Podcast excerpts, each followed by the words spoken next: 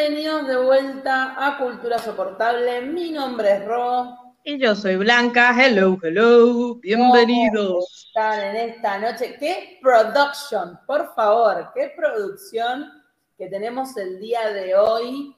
Eh, que estamos ya entrando en Halloween modo full. Qué rápido entraron, qué rápido entraron y llegaron. Sí, Parece que el tema interesa, el tema interesa, parece. Eh, empezamos con esto toda esta semana, la semana de herejes, eh, perdón, el mes de herejes, y empezamos con la herejía, y ahora vamos a meternos en un tema Kenchi, ¿no? Un tema que habla de eh, la mujer, vamos a decir, vamos a decir la verdad, es de la mujer. The woman. The woman. The woman. Hola Juliana, hola Gaby, hola Elías, hola Marina, hola Boomcast. Boomcast es nuevo, no, no recuerdo ese username, pero bueno. Aunque ustedes no crean, yo con mi memoria me voy aprendiendo los usernames y ya los voy ubicando. Es verdad, más Blanquita tiene muy buena memoria. Así que los trolls me recuerdo también. como siempre. Y me voy a reír malvada como bruja malvada. Hola gente, hola gente que van entrando. Vamos hola Guille, hola Julie. hola Esteban. Nada, Nadia. Ah, Bunkes dice que siempre tiene un nombre choto en el chat. Por favor, esta production, chicos. Por favor. Hola, Vero.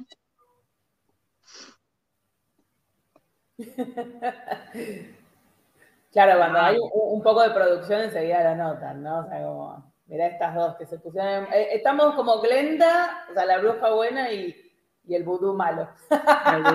El vudú. Yo soy como la, la, la, bruja, tú sabes, de. ¿Cómo se llama? El pirata del Caribe. Ah, sí, ¿cómo se llama eso? Lo que pasa es que yo dreads no me voy a hacer, señores. Dreads no son para mí, mi cabello no van. Aunque un día debería ponerme una peluca de dreads, a ver cómo se ve. A ver cómo se ve, claro. Como que es un territorio peligroso, pero se puede intentar. Mm, sí, bueno, ustedes saben que este Halloween va a ser difícil porque no sé qué no es cancelable. Así que este, tengan cuidado. Yo le diría que se disfracen de que se pongan un cartel diciendo no quiero ofender a nadie y ya está. Este, pero bueno, nada. A mí, a mí yo tengo la, la card, digamos, que es, yo hago lo que yo quiera. Tengo cabello rizo, soy una mezcla de colores rara, así que vengo del Caribe, soy latina al mismo tiempo, entonces soy del Caribe hispano, soy minoría de la minoría, según que yo. Claro, no pasa lo que crees. Yo la verdad que no, yo me voy a disfrazar de cosas que, que nada, que sean totalmente irreales y totalmente de la mitología nórdica, porque imagínate. No, vamos, no es tan exagerado, dice. Eh, no sé, Gaby, ¿eh? estuve viendo unos videos hoy. Eh, en fin. Yo, Ro, te vuelvo a, aclarar como, y lo voy a decir como lo digo en todos los vivos, TikTok es TikTok and I give a shit. lo que digan en TikTok, ya fue, ya fue. Cada quien diga lo que quiera. No, igualmente por suerte. Si yo me quiero disfrazar de Pocahontas, me voy a disfrazar de Pocahontas. ¿Les guste o no? Colonizer. Eh, colonizer. y mi apellido es Colonizer. Ya no deben ni vender disfraces de Pocahontas con todos los problemas que hay. Pero bueno, si no uno puede poner con respeto, o, o disfrazate de la verdadera Pocahontas, no la de Disney. La verdadera Pocahontas que en realidad terminó usando trajes.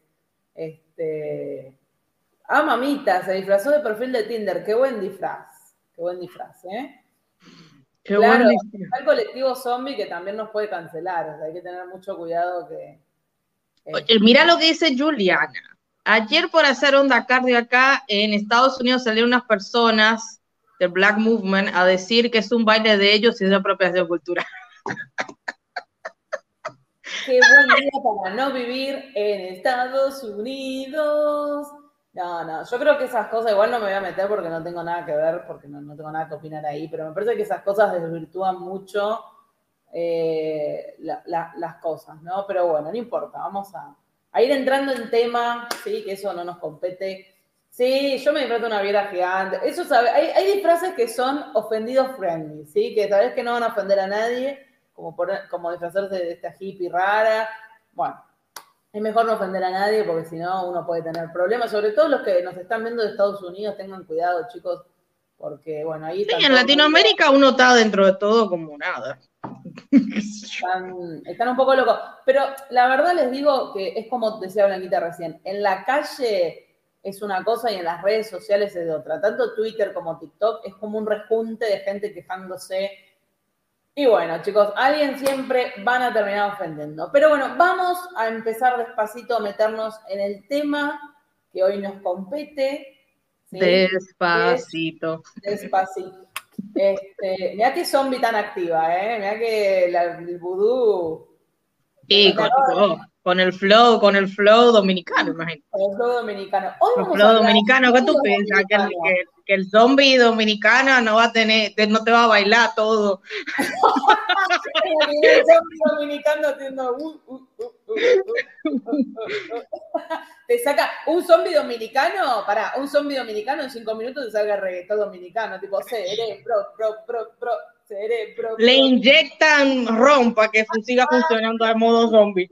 Olvídate, olvídate, olvídate, olvídate. Así que bueno. Bueno, a todos que van llegando.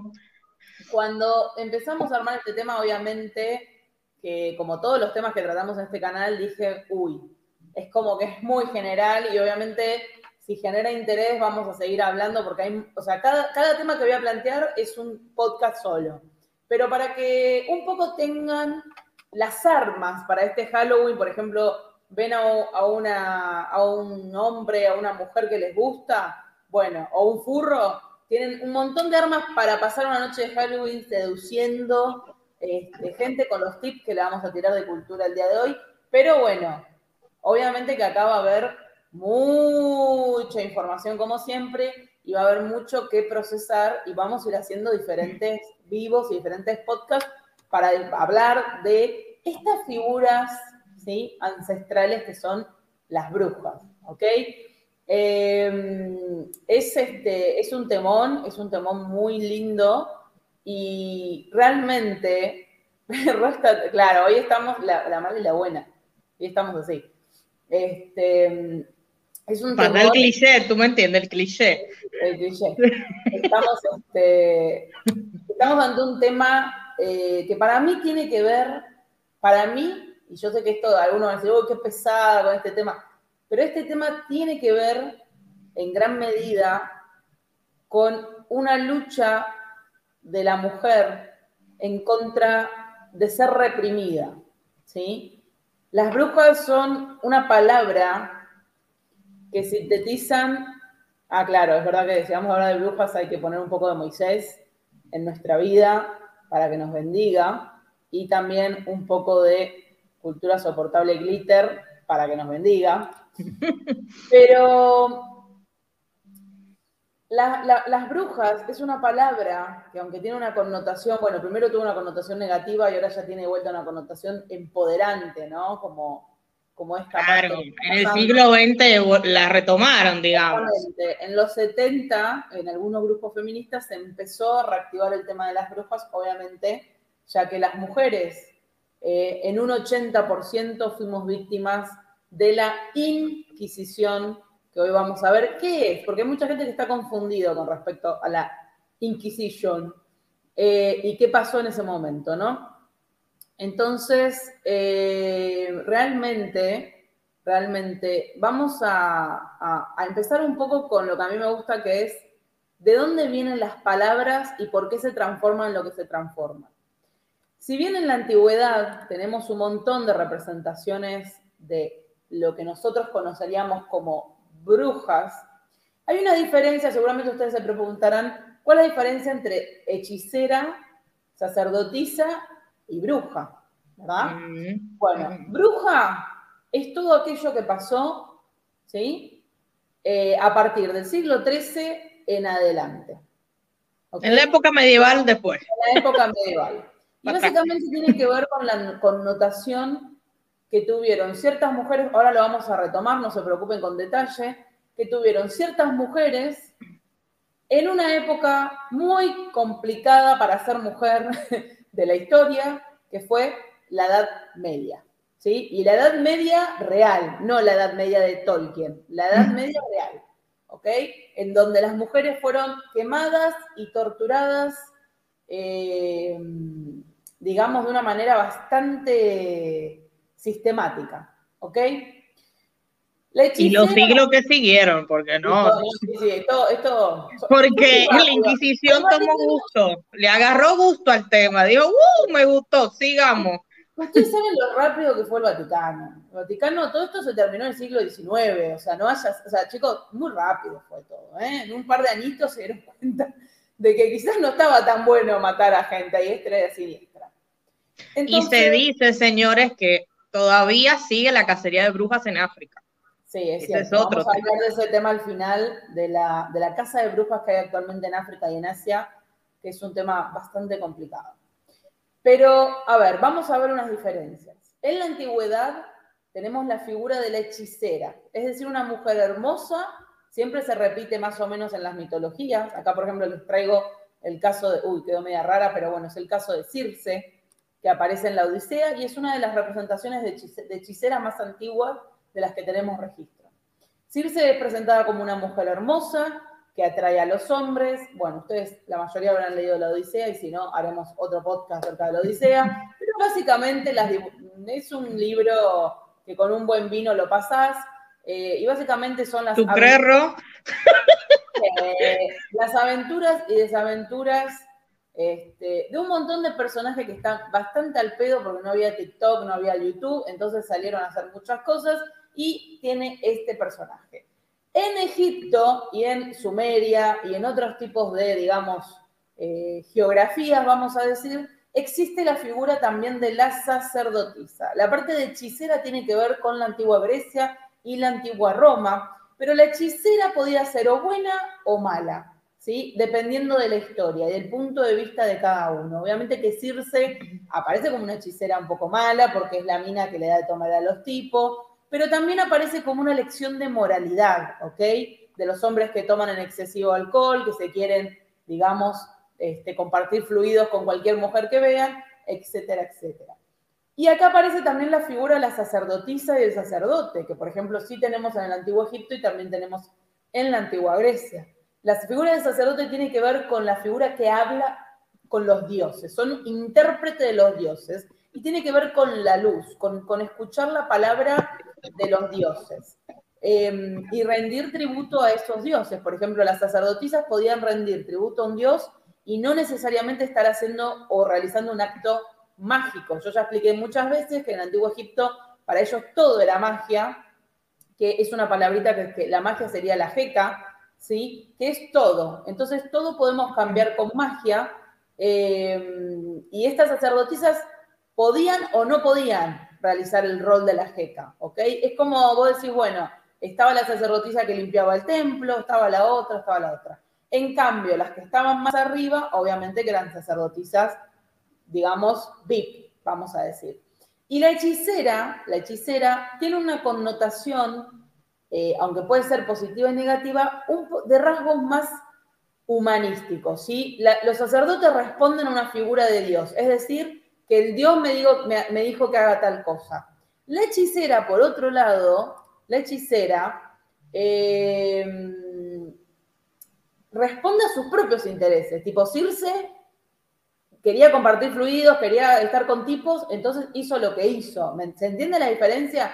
Por un lado, los sacerdotes eh, responden al servicio de Dios, es decir, porque escucharon la palabra de Dios. Las hechiceras que hago lo que yo, porque mis deseos, y acá entran las brujas, ¿sí? Las brujas que designan en la parte medieval a un grupo de mujeres, que después cada vez se fue extendiendo más, a un grupo de mujeres que sabían de boticaria, que sabían de sanación con hierbas, que sabían un montón de cosas y que básicamente eran inteligentes, según las descripciones que tenemos de la época. La palabra bruja, como la conocemos nosotros, así en español, les voy a mostrar dónde aparece eh, testificada, atestiguada por primera vez, porque es muy importante este em, este descubrimiento arqueológico. Fíjense lo que tenemos acá. Esta es la llamada tableta de Lazar. ¿sí? Es una, una tableta de plomo que está escrita recto verso en latín gálico, así, más snob que esto no se consigue, viejo. Está escrita en latín gálico, obviamente como este canal es cultura soportable, no se preocupen que ahora mismo le voy a poner la traducción, la transliteración y vamos a leer juntos lo que tuto, dice. Tuto, tuto, Siempre, siempre. Pero básicamente, básicamente está datado del año 100 antes de nuestra era y es uno de los textos más largos que tenemos de los celtas. ¿Ok? Imagínense lo poco que escribían los celtas. Entonces se la pasaban en pedo y mucho no le gustaba la onda de estar escrito. Y es muy importante el contexto en donde los encontramos, que es una tumba em, que, se, que la prendieron fuego. ¿sí? Ahora vamos a explicar por qué es esto. Lo interesante de esta tableta, ¿sí? Eh, es que de un lado está escrito por una mano, y esto es algo muy interesante que les voy a contar de la arqueología. Por un lado está escrito de un lado con una mano y del otro lado de otra mano. ¿Y cómo sabemos esto? Porque cuando, por ejemplo, estudiamos jeroglíficos o lenguas antiguas que están escritos en este tipo de, eh, hasta la gente, eh, hay personas que son expertas en manuscritos, uno puede saber la presión que ejercía la persona. Yo tengo un tipo de letra, Blanquita tiene otro tipo de letra, aunque las dos escribimos en español. Si alguien lo ve en un futuro, se va a dar cuenta que son dos escrituras diferentes.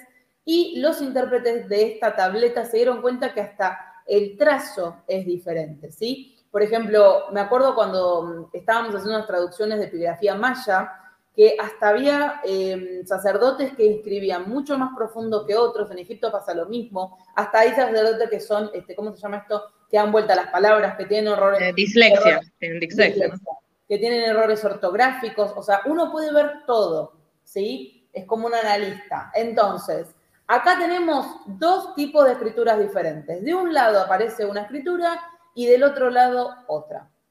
Vamos a...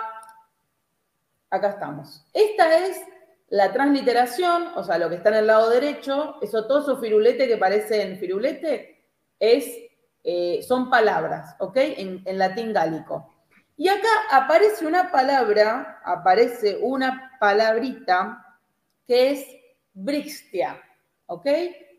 Em, que es muy, muy interesante porque es básicamente, no se preocupen que ahora les voy a mostrar bien, lo que va a dar origen, lo que va a dar origen en eh, ibero-romano, sería la palabra ibero-romano, eh, hispano-céltico he leído, eh, de la palabra bruja. Esta es la acepción más aceptada, ¿ok?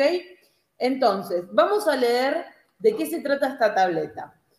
Para que tengan un poco de contexto sobre esta tableta, eh, es considerada la pelea de las brujas, ¿ok? En esta época en donde se desarrolla esta tableta, tenemos diferentes, ustedes saben que los celtas son un invento de los arqueólogos, agrupando diferentes grupos de personas. En este momento, ¿sí? en el territorio, digamos, de Francia, tenemos muchos grupos célticos, ¿sí? Eh, uno de esos grupos, uno de esos grupos, parecería ser que son solamente mujeres que practican ciertas artes adivinatorias. Parece que era una especie de cofradía en donde se agrupaban mujeres solamente. Y parece que esta cofradía tenía otro grupo de cofradías, o sea, esto es un fanfic, ¿eh? Tenía otro cofradía que estaban peleadas, ¿sí? Había una pelea de cofradías de hechiceras, vamos a decir. Y, mm, o sea, Harry Potter un poroto al lado de esto. ¿Ok? Esto estamos hablando del 100 antes de Cristo, ¿sí? Antes de nuestra era. ¿Ok? Para que, porque ya me joden con de, todo. Entonces, bueno, vamos a decir, 100 antes de nuestra era, tenemos esta pelea épica, epicarda de brujas. Vamos a ver qué dice para que ustedes entiendan.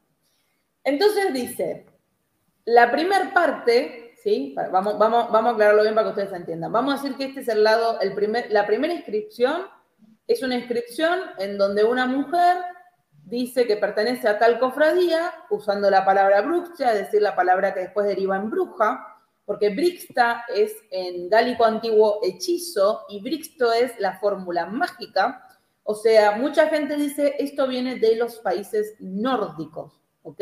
Es lo más aceptado dentro de la, eh, las etimologías y la arqueología. O sea, como que se autodenominaban Brixia. Ahora, ahora van a ver, ahora van a ver. Entonces, em, ¿qué es importante esto? En un lado, en un lado tenemos una mujer que dice yo soy de la cofradía tanta, y del otro lado tenemos la que vino después de que la mujer se murió y le escribió así, paca, paca, paca, ahora van a leer, paca, paca, paca, El hecho de que haya sido encontrado en una tumba y todo roto, porque esto es a propósito que está roto, el hecho de que haya sido encontrado en una tumba habla de un poco la mala intención que tuvo la otra persona que llegó. ¿Por qué? Porque básicamente lo que van a ver es que le echó un hechizo para que esas entidades la persigan en la otra vida. Ustedes saben que los celtas tenían esta visión de que en la otra vida vos podías seguir bebiendo, teniendo sexo, haciendo un montón de cosas. Y acá lo que básicamente van a ver, lo que va a pasar es que le está echando una maldición para que cuando esté del otro lado siga sufriendo las consecuencias. Una o sea, que le hicieron un trabajo, le hicieron un trabajo después de muerta, les rompieron. Exactamente, y lo rompieron y eso tiene, digamos, un mm. significado. Hasta el día de hoy tiene significado. Exactamente, exactamente. Entonces, envía el amuleto de esta mujer, en ningún momento la menciona, en ningún momento la menciona, pero aparentemente trabajaban con no sé, la energía de la tableta o lo que sea. Contra los nombres que ves aquí debajo, ¿ok? Y aquí yo no los puse, pero menciona nueve nombres diferentes. O sea, básicamente lo que le está diciendo a este dios o a este ser es que vaya a destruir la otra cofradía, ¿sí? Em, acá aparece el nombre de Severa, Severa Terticcionia, que parece ser que era la madre, la madre de la otra cofradía. ¿Sí? Y miren lo que dice, que Severa tiene un hilo que ata y una escritura que escribe. Parece medio redundante, pero básicamente está haciendo un maleficio, ¿ok? Em, y acá la palabra bruja o brixtia empieza a aparecer como epíteto. Ustedes saben que los epítetos son lo que precede al nombre de las mujeres citadas. Por eso no sabemos de quién es la tumba, pero sí sabemos que ella aprovechó esa energía para maldecir absolutamente todas las otras mujeres de la otra cofradía. Y acá termina diciendo, hace el hechizo contra este grupo, una decena de nombres femeninos que ahora se las voy a mostrar, que estas mujeres mencionadas aquí arriba, una vez hechizadas, sean impotentes frente a él. Acá este frente a él no sabemos a quiénes se refieren. Cualquier hombre que actúe como juez, que estas mujeres se hubieran golpeado con una maldición, que ella elimine la maldición de este hombre, que no haya bruja por escribir, bruja por hilar, bruja por dar entre estas mujeres, que solicitan a Cervera, bruja que escribe, bruja que hila al extranjero. Lo que le está diciendo cuando dice la palabra extranjero es que la está expulsando de la cofradía, ¿sí? Entonces, fíjense acá, no sé si se va a leer bien, acá tenemos nombre de todas las chicas todas las chicas que, están maldiciendo. Y fíjense que a veces dice Duxtir. Ese Duxtir es hija de y madre de. Y resulta que en las cofradías aparentemente celtas, las brujas estaban catalogadas como madres e hijas. ¿Ok? Parece que quería ser que es en forma piramidal la cosa. Había una bruja superior y eh, después iban todas las demás brujitas. En cambio, sí, esta, esta es lo que se, mm, lo que se, ¿cómo se llama esto? Lo que se considera la, eh, digamos, atestiguación más antigua de la palabra bruja como la conocemos nosotros actualmente. ¿sí? Es una guerra de brujas. Básicamente son, son dos cofradías que se enfrentan y se estiran maleficios, ¿ok? Parecería ser, por algunas descripciones que tenemos de textos de la época en latín, que esto es un comportamiento bastante normal en los pueblos celtas, ¿sí? Para este entonces, para este entonces, los vikingos, los celtas y los íberos tenían distinguidas dos clases de brujas. Las brujas que trabajaban con una energía un poco más buenita, vamos a decir, y unos que trabajaban con la parte más mala. En realidad, no es que hay malas y buenas, ¿sí? Es simplemente que algunas harían como que la amarre al desgraciado y otras harían prosperidad, brillo, economía, belleza, en fin. Mm, mm. se considera que ya desde esta época tenemos algunos textos de otros pueblos que le tienen un poco de miedo a estas cofradías. Ustedes saben que cinco mujeres juntas ya le bajan los huevos a cualquiera. Los hombres ven cinco mujeres juntas y dicen, uh, se le, se le meten los huevos para adentro, ¿viste? Entonces, ya esto no cambió, chicos, son milenios, pero esto sigue igual. Entonces, en esta época ya tenemos, ya tenemos este tipo de connotación un toque negativa acerca de ciertas personas que ejercían a través de la magia como que cosas un poco más negativas. Lo que me encanta es esta pelea de brujas. Me fascina esto, ¿sí? Me fascina esta situación de decir, que había cofradías, o sea, era un fanfic, boludo, era un fanfic, o sea, tipo, había un montón de gente peleándose. Bueno, ya vimos en otro vivo el tema de las maldiciones, ¿sí? Los romanos tenían sistematizado las tablillas de maldiciones, eh, los griegos también, y los pueblos celtas y vikingos y íberos también tenían el tema de las maldiciones, ¿ok? Entonces, eh, realmente era una práctica muy, muy común. Qué gracioso eso, Ro. La verdad es que es algo que recuerdo un poco como que esa, esa idea que uno, que probablemente es ficticia, de esa idea de la noche de Walpurgis, donde se dice que todas las brujas salen y que también se pelean entre sí, o sea, los diferentes grupos que hay, que también se pelean y todo eso. Y, y bueno, también recuerdo un poco lo que hablamos del vudú, que hay algunos dicen que algunas sociedades se pelean también de alguna manera, así que quizá todo eso viene de, ahí, de lo que tú estás contando, como que todo es herencia. Totalmente, totalmente. Aparentemente, por las descripciones que tenemos, estos, estas cofradías, estos grupos se peleaban, quién sabe, quizás era como los narcos, ¿no? Esta es mi zona, este es mi territorio, no te metas con mi gualicho, qué sé yo, ¿viste? Mucho no cambió la cosa. Pero quién sabe por qué se pelearían, por poder, me imagino, ¿no? Por poder, quién hacía la cosa más fuerte, etcétera, etcétera. Bueno, ¿y qué pasó acá, lamentablemente? Sin ánimo de, ofender a nadie. Llegó y se empoderó una religión llamada cristianismo 2.0. Llegó el don cristiano. Llegaron los cristianos y además pasó un suceso bastante importante que iba a definir el curso de las pobres brujas y que fue que el rey Clovis Clodoveo primero para España. Ya con ese nombre sabés que va a ser un forro, que va a ser un careta. Para, para pelear, porque realmente ustedes ya saben, como hablamos varios en este canal, em, la mejor manera de pelear, de pelear y conquistar es a través de la religión y la cultura, para apaciguar, eh, digamos, todas estas cosas que estaban pasando de que cada parte de los pueblos eh, creían diferentes cosas, hacían esto, hacían lo otro, eh, empezó a dictar diferentes leyes ¿sí? en contra de otras culturas y en contra de otras, eh, ¿cómo decirlo?, de otras formas religiosas de expresarse para que el cristianismo finalmente obtenga el poder que tenía poder. Acá estamos hablando del siglo V, ¿sí? Entonces, Clovis, vulgarmente conocido como Clodo, eh, comenzó una campaña de unificación de Francia y finalmente logró unificar a los frenchutes. Eh, y eso trajo un montón de consecuencias y una de esas consecuencias fue la llamada ley sálica. En la ley sálica por primera vez, va, por primera vez no, pero vamos a decir que es la, lo que nosotros heredamos, ¿ok? Eh, marcaría el inicio, esta ley sálica del siglo V, marcaría el inicio de la persecución sistemática de la práctica de hechicería y brujería. Clovis decía que cada 10 mujeres había un hechicero, un brujo, vamos a decir. Había 10 brujas, había un brujo. ¿Por qué?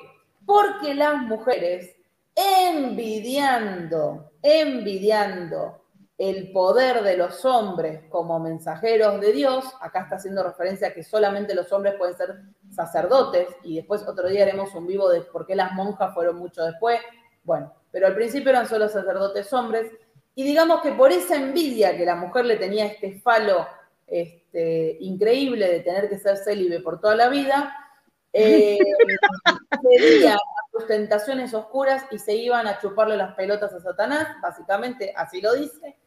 A la cabra, dice. a la este, cabra. Entonces, bueno, obviamente estas mujeres, claro, vieron eso y dijeron, se ven las bolas, voy para allá que hay orgías, odio, y muerte, odio, muerte y destrucción. Y según Clovis, Clovis este, la mujer, debido a que este, era muy débil, se fue para el otro lado. Entonces, ¿quiénes eran las que estaban, digamos, siendo apuntadas por Clovis? Personas, personas que fueran sospechosamente inteligentes. Por ejemplo, mujeres que dominaran las artes que eran de los hombres. Ponele, como medicina, como ingeniería, como mecánica, como lo que ustedes quieran. Cualquier arte que una mujer sobresalía y que era un arte de los hombres, era motivo de sospecha e intriga por parte de los demás, digamos, este, digamos, lugareños de esta época. Y lo peor de todo es que los otros vienen y, y dicen, oye, la tipa es rara, van y te denuncian, ¿me entiendes? No vaya a ser que. Totalmente. En cero. cero obesidad. Uy, se me está saliendo el disfraz, chicos. Prende, se me rompe el disfraz en vivo. Tremendo esto. Eh, el rey Clovis, con estas leyes de mierda, hace que todo el mundo se ponga en contra de todo el mundo. ¿Sí? Y empieza a haber una denuncia sistemática, por ejemplo, me caía mal mi vecina, che, guacho, ¿sabes qué? Me parece que es bruja. Y eh, realmente, normalmente, según las estipulaciones de la ley sálica, había que tener un interrogatorio. Ustedes se imaginan cómo eran los interrogatorios, ¿no? ¿Sos bruja? No. ¡Pum! o sea, básicamente es eso. Te tortura hasta que diga que sí. Exactamente. Pero, pero nada, esto estamos hablando del siglo V, pero nada iba a preparar a la humanidad para la llegada de Juan 22 titulado por mí El forro de mierda que instaló el patriarcado moderno. o sea, Juan el Forro. Juan Juan el. Es el Papa que en 1326 empieza una casa, una casa sistemática, ¿sí? Tuvieron que pasar 500 años, pero ahí estaba, sistemática contra las mujeres. El 80% de las víctimas de este pedazo de sorete fueron mujeres inteligentes, mujeres que sabían curar con hierbas. Y les voy a hacer una aclaración porque hay gente que, vieron que tenemos en español pata de rana, abra cadáver, no sé qué, bueno. Em, ustedes acuérdense, sobre todo para la gente que tenemos por ahí, yo mi abuela que era de Corrientes y todo eso, por ejemplo, nosotros acá en Argentina tenemos la cola, la cola de burro, tenemos la lengua de suegra. Ustedes imagínense, yo agarro y digo, bueno, para hacer este, este jugo necesito cola de caballo, diente de, perdón, lengua de suegra, eh, pezuña de gato creo que hay. Pezuña de gato. Y yo en el futuro como arqueólogo, a la puta, la gente deliraba.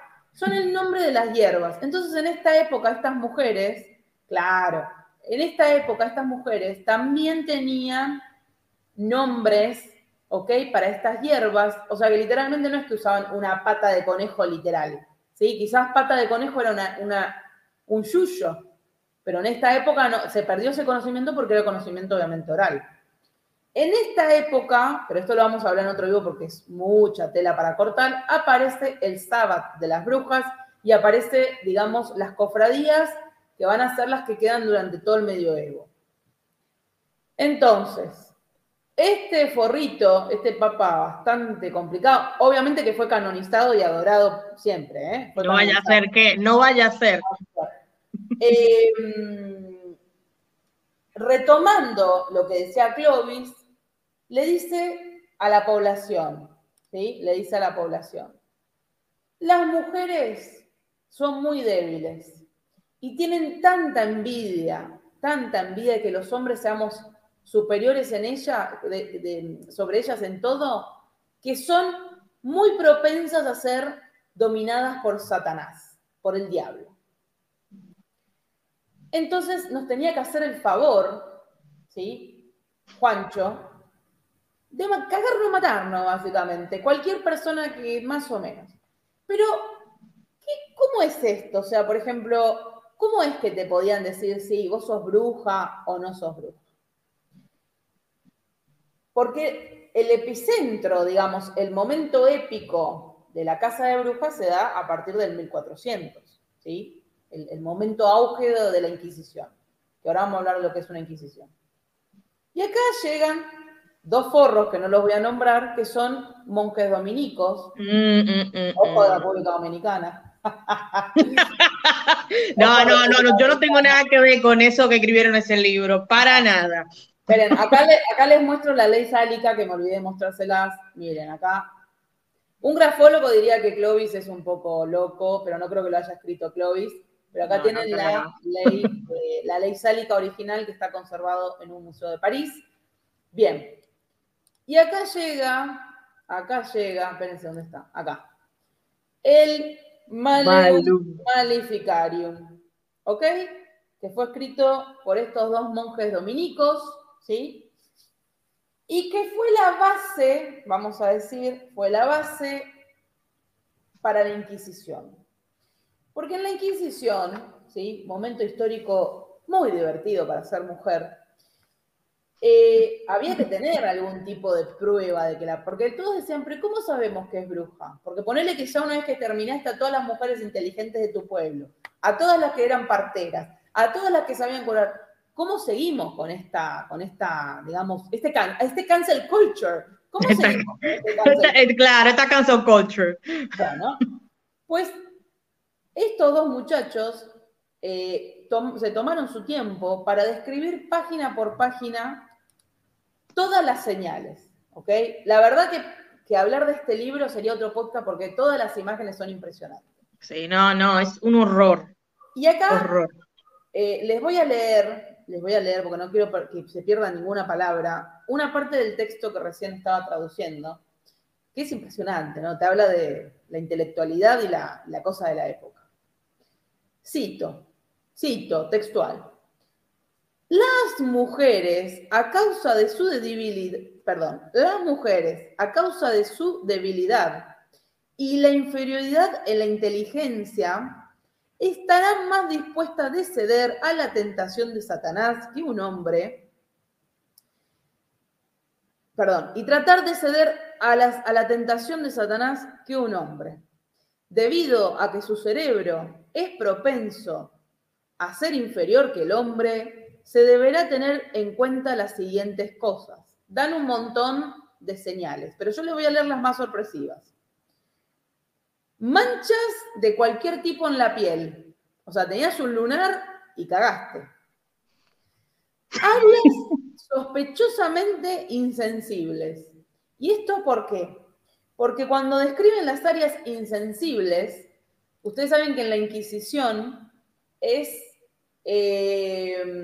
era muy común decir que para buscar las manchas en la piel o las marcas del diablo, lo que tenías que hacer era, con un fierro caliente, un fierro rojo, esto está escrito en este libro, presionar en una zona. Y si la mujer no respondía como el hombre o el torturador quería, esa mujer tenía una zona insensible y por lo cual era amante del diablo. Extrema delgadez era símbolo del diablo. Y la más curiosa una forma similar a patas de sapo en la parte blanca del ojo. Bien. Esto fue, es un manual que usan los personajes que aparecen en la Inquisición. Y vamos a hablar de lo que es la Inquisición, porque la gente está... Eh, no, no, se juntaban a hacer esas boludeces, chicos. No aparece en ningún lado de la historia me lo inventé. Supuestamente estos monjes, eh, supuestamente, ellos hicieron un recopilatorio de cosas, digamos. Más que nada, recopilaron del folclore, de lo que se escuchaba en los pueblos y todo ese tipo de cosas, o sea, del imaginario de la gente y comenzaron en el libro, comienza planteándose si existen las brujas y cómo reconocerlas, ¿me entiendes? Y qué hacer con ellas y todo eso. Ahora, imagínense que este libro no sale de la nada, ya hay otros libros que comienzan a hablar de las mujeres como demonios y todo eso, adentro de la liturgia, o sea, adentro de los círculos eh, de los intelectuales cristianos, entre monjes, digamos, porque no, es, no son civiles que lo escriben, son los monjes. Por eso les menciono la ley sálica, que es la, mm. como la cosa más moderna en contra de las brujas. Mm. estamos hablando del siglo V, ¿sí? siglo, entre 400 y 500.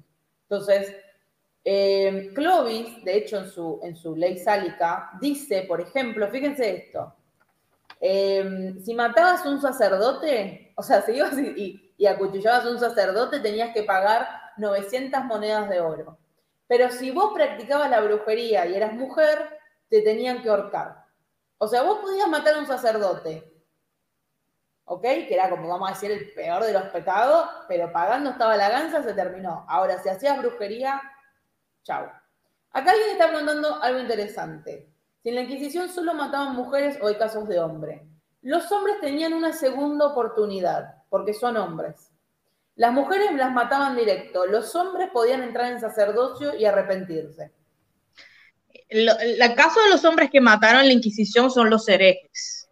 Son los herejes más que nada del sur de Francia, del norte de España, que practicaban una religión, o sea, una mm. derivación, digamos, una rama del cristianismo que ellos consideraban como, eh, como una herejía en esa época, pero fue mucho más tardío, más que nada. no se olviden que en esta época los cristianos persiguen ferozmente también. Los, los judíos también en la Inquisición sufrieron mucho, señores. Muchísimo, muchísimo. Em, entonces, ¿qué es la Inquisición? Hay gente que no sabe lo que es la Inquisición. La Inquisición es como una especie de CSI, ¿ok? Es una jurisdicción, ¿sí? Que se crea en el siglo XIII, es una jurisdicción por orden papal que se crea en el siglo XIII, que investiga, que investiga la herejía, la hechicería, etcétera. Y este libro que les acabo de mostrar es su documento principal, porque dentro de la Inquisición, de esta, de esta jurisdicción que se llama Inquisitare, es una, jurisdicción, es un departamento, es como decir el departamento de plástica, bueno, el departamento de la, de la Inquisición. ¿Ok? No es que los historiadores le pusieron Inquisición a un periodo del tiempo, aunque parece. La Inquisición es un, era un lugar físico, de hecho sigue existiendo las oficinas de la Inquisición que ahora se llaman eh, los lugares de la Santa Fe o algo así porque algo le cambiaron el nombre, porque imagínense. Muy rápidos, ¿eh? En el siglo XIX le cambiaron el nombre, en 1900, porque no vaya a ser. No. Tardaron todo ese tiempo porque seguían funcionando en España, ¿eh? No. En España seguían. Chicos, tienen que entender que esto empezó en el año 500, o sea, en el año 500 te mataban y llegó hasta el siglo XIX, ¿ok? Estamos hablando de un montón de tiempo de la humanidad que se perdió en esto, ¿sí? Que se perdió en esto. Entonces, la Inquisición es este, esta jurisdicción, ¿sí? Es como, ustedes imaginen, si es ahí Santo Domingo, si es ahí Miami, si es ahí Los Ángeles, bueno, si es ahí Inquisición. Mm. Este, investigadores religiosos. Mira, las 10 hay la I, tiene la I de Inquisición, ¿eh? Bueno, la I Servicio sería servicio, no sé, Centro de Servicio Inquisición, algo así. ¿Cómo se llama la, la, me lo sale en francés, la Police Judiciaire, ¿eso cómo se llama? Claro, la Policía Judicial. La, mm, eh, la ley y el orden, creo que. La ley, el law and order, claro. Ley bueno, acá tenemos el famoso asuntos internos, ¿sí? Este, ahí está, Ministerio de la Doctrina de la Fe, ahí está. Eh, entonces, entonces, eh, estos, estos símbolos, estos símbolos quedaron, quedaron para siempre. Por ejemplo, eh, que seguramente Blanqui lo va a mostrar ahora, pero para que sepan el tip, ¿no? Porque estos son los tips que realmente importan. Ponele que vos estás en la fiesta de Halloween y ves una chica un chico disfrazado de bruja. Vos tenés que acercarte con tu trago, lentamente decir, ¿vos sabés que el sombrero de bruja se dice que era porque designaba a los judíos en la época de la Inquisición? así te la llevas a la cama, así. Increíble. O se aleja de vos. Claro. O si es pelirroja, le dice, ¿tú sabías que a los pelirrojos los mataban sistemáticamente porque consideraban que tenían un pacto del diablo de que nacían? Y si ves a una con escoba, vos le podés decir, ¿vos sabés que la escoba en realidad es una representación de un pene fálico tungente? O sea, te estás montando arriba del pene de Satanás. Vení, montate en el mío. Así que ahí tenés un montón de iconografía, que aunque no se sabe muy bien de dónde salió, es una mm. iconografía representativa, ¿no? Así que bueno, la dejo hablando, la dejo hablar un poco Blanqui. Ah, bueno. bueno, señores, lo que es la representación en sí de las brujas, obviamente la idea de bruja que nosotros tenemos actualmente, que es la de la de Disney, obviamente de Blancanieves. un GIF, pará, chicos, hoy estamos, hoy estamos carísimas. Wow, wow, wow. Estamos Evolution. Y la próxima semana ustedes no saben cómo vamos, vamos a subir el level, el level. Increíble. Eh, la realidad es que la representación de las imágenes eh, de las brujas va a ser bastante consistente y va a ir evolucionando en el tiempo eh, hasta que llega a nosotros hoy en día, aparte del siglo XVII, con el, tema de la época de la razón, en, en todos los periodos, y cuando hablo de el periodo occidente y más que nada europeo, que nada Europa, obviamente, eh, es consistente las imágenes que vamos a estar teniendo, cómo va evolucionando hasta el día de hoy, como decía Ro, donde finalmente las feministas reivindicaron esta imagen y hicieron, no, paren, vamos a cambiar el, el disco a ver qué pasa. Digamos, eh, los artistas que hicieron desde la época medieval, o sea, ellos representaban lo que escuchaban. O sea, las representaciones que nosotros tenemos y las imágenes que se van a viralizar y que son lo que van a quedar en nuestro imaginario, más que nada son de los dichos del folclore y lo que se escuchaba en los pueblos y lo que se escuchaba en las ciudades sobre los atributos que podía tener una bruja, digamos. Eh, la idea de la bruja eh, que nosotros tenemos, como la de Disney, es algo del siglo XVI, imagen del siglo XVI, siglo V, digamos, eh, en, en, en Holanda, que se crea ahí, pero antes, antes, vamos a ver unas imágenes que para mí son muy graciosas y yo digo, oye, señores, esta vaina, estas imágenes nosotros tenemos de ahora, no han cambiado de 1400, porque ustedes vean lo traumado que quedamos todos. Yo les voy a mostrar un manuscrito.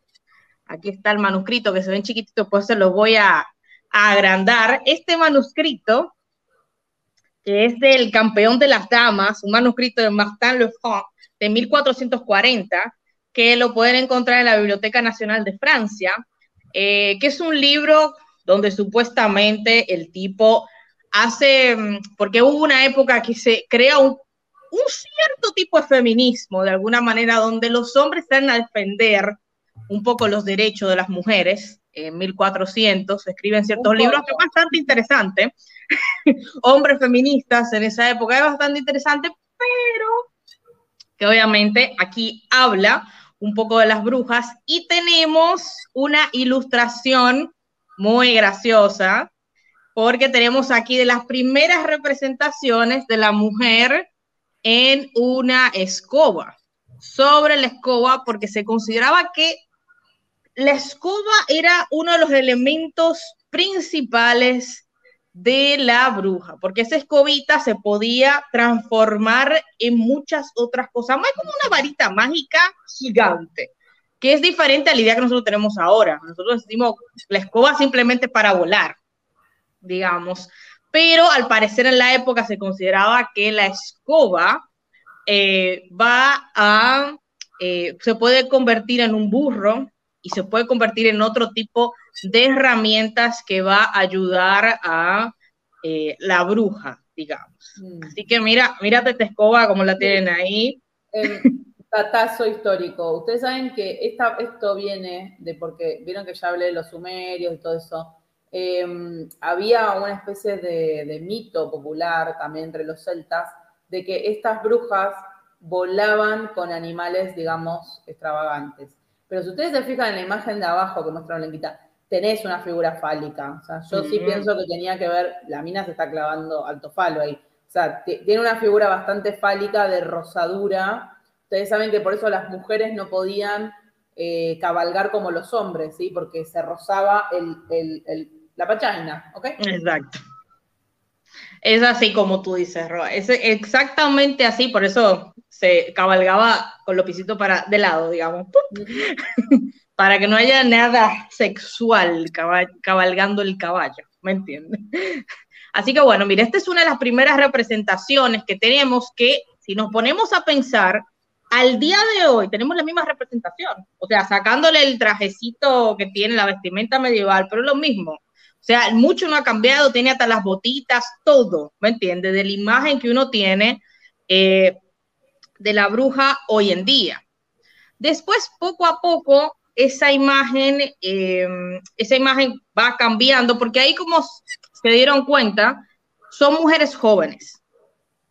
Todavía en esa época se piensa, se habla de brujas como mujeres jóvenes, no está asociado a las mujeres a esa imagen de vieja, de la nariz fea que nosotros tenemos actualmente, sino que todavía se asociaba a una imagen juvenil, digamos, eh, que corresponde a lo que Ro decía, mujeres inteligentes, jóvenes, nada, ¿me entienden? época para casarse no funciona. Entonces, bueno, ahí está.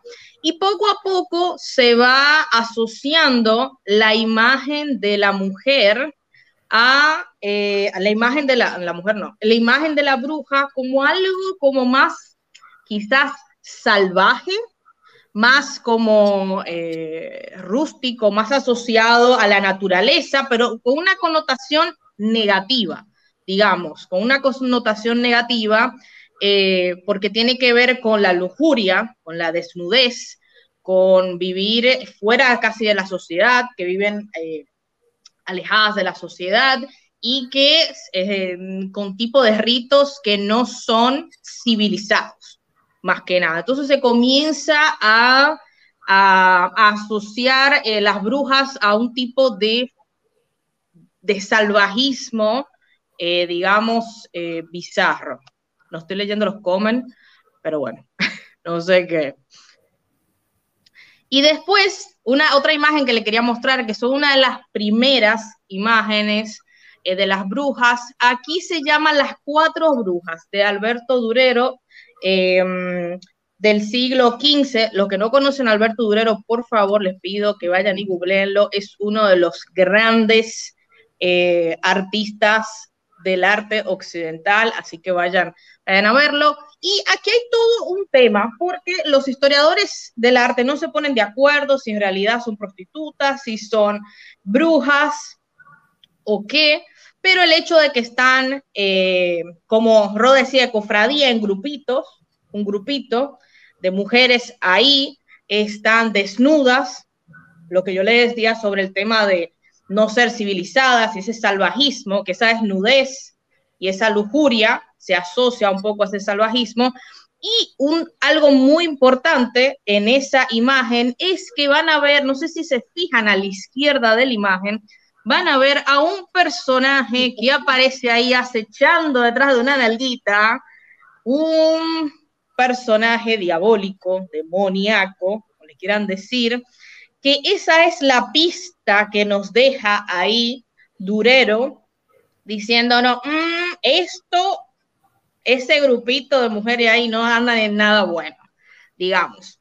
Se cree que esta, que esta representación eh, representa eh, las brujas, es una de las primeras representaciones de brujas, porque se publicó, es un grabado que se publicó justo después de que saliera, como nos comentaba Ro, el, el, el malo malificare, ahí te lo saco, Ro, ¿dónde estaba? Aquí está, después de que saliera esto, que impactó grandemente, señores, en el imaginario de las personas. Estamos hablando que las personas lo leyeron. O sea, o sea, no se pueden imaginar que eso impactó muchísimo en el imaginario y en el miedo de los hombres artistas, de alguna manera. Obviamente los, que podían leer manuscritos en esta época eran gente, digamos, letrada, eran gente que son los encargados de llevar la información a las otras personas. Exactamente. Linda descripción que dice María, totalmente bruja, mujer inteligente y empoderada conectada con su cuerpo y entorno natural. Exactamente.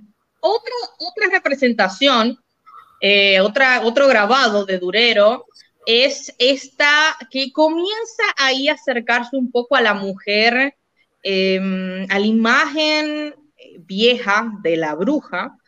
podemos ver ahí una bruja en, con una encima de una cabra, digamos. Si ustedes ven que está desnuda, eh, que parece una loca, digamos, más o menos con el cabello así, eh, al aire, y ven que tiene ahí su, eh, su querida escoba, digamos. Y bueno. Parece rojo cuando le hablan de arqueología bíblica.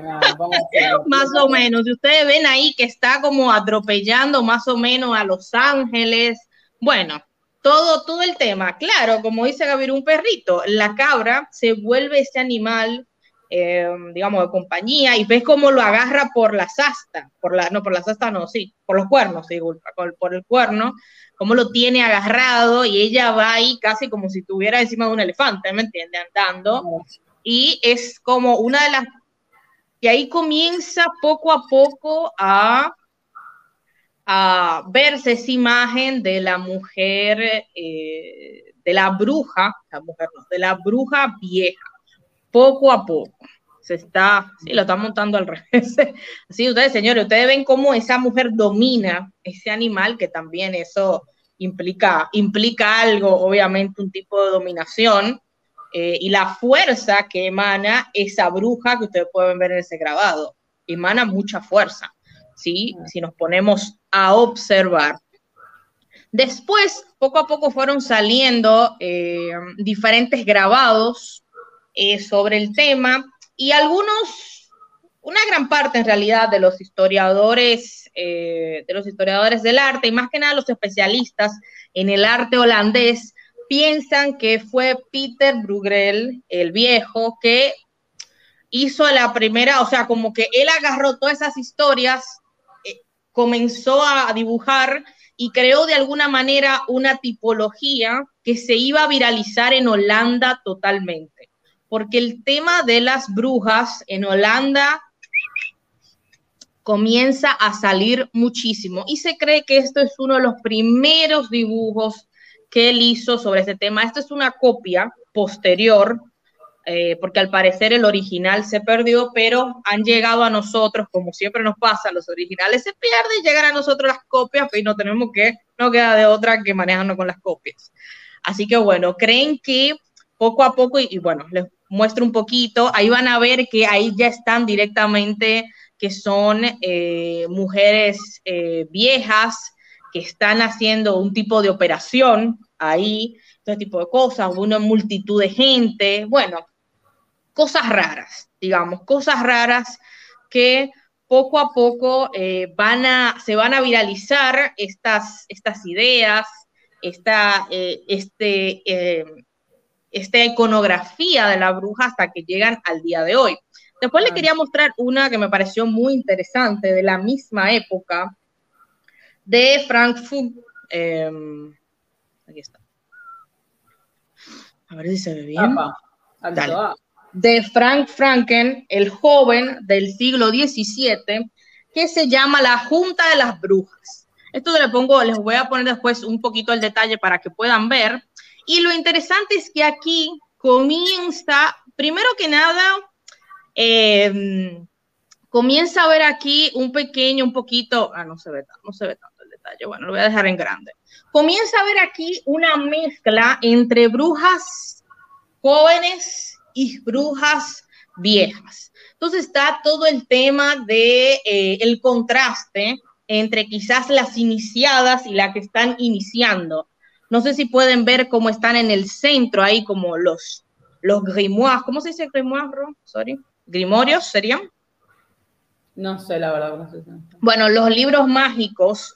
Aquí comenzamos a ver cómo aparecen esos libros mágicos, cómo aparecen los pentagramas, cómo aparece la calavera. Estamos hablando aquí, señores, de 1500, 1600, esta imagen, eh, con un imaginario que recuerda mucho al que tenemos el día de hoy.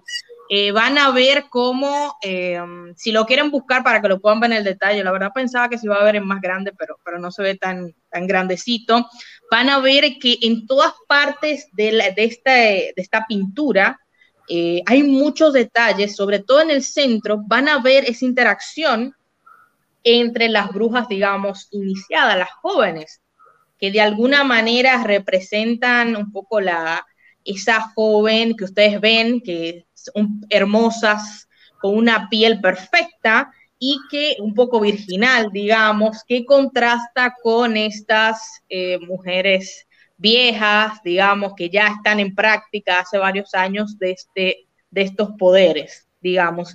Y algo que sorprende mucho de esta obra y que a mí también me sorprendió es que eh, o sea, algo que a mí realmente me sorprendió mucho es que eh, el detalle que tiene el autor de las cosas, que hace un poco a los historiadores decir, oye papá, pero tú tenías mucha información sobre el tema, ¿me entiendes? Como de dónde sacó toda esa información, porque hay muchos objetos en esta, en esta imagen, que por eso les digo que si lo pueden ir a ver, ¿Cómo se llama la obra que están preguntando? Se llama la obra, se llama de Franz Franken, el joven. Está en el Museo Kunstnerich Museum, disculpen, y se llama uh, The Gathering of the Witches o Witchcraft y la Junta de las Brujas. La verdad que es difícil de encontrarla. Si ustedes quieren, yo pues la subo en Instagram para que la busquen. la la. Eh, brujas, eh, pero la verdad que es un poco difícil encontrarla, no le voy a negar. Eh, encontrarla porque yo creo que ni siquiera en el Wikipedia del tipo está esta imagen puesta. Pero a mí me parece muy interesante eh, cómo, cómo el detalle que hay en esa obra de cosas que hace que los historiadores, y hasta en un comentario en el museo ponen de esta obra dicen, hey, pero ¿cómo el tipo sabe esta información? Que se quedan un poco como sorprendidos porque no era información común en la época. Entonces dice, mmm, este tipo estaba en algo y sobre todo él tiene varias imágenes de bruja, ¿me entiende? Tiene eso mismo lo que puso Gaby ahí, ese Franz Franken, el joven, la Junta de las Brujas. Así que búsquenlo para que vean el detalle, que para mí es impresionante cómo es lo mismo que nosotros al día de hoy tenemos como en nuestro imaginario.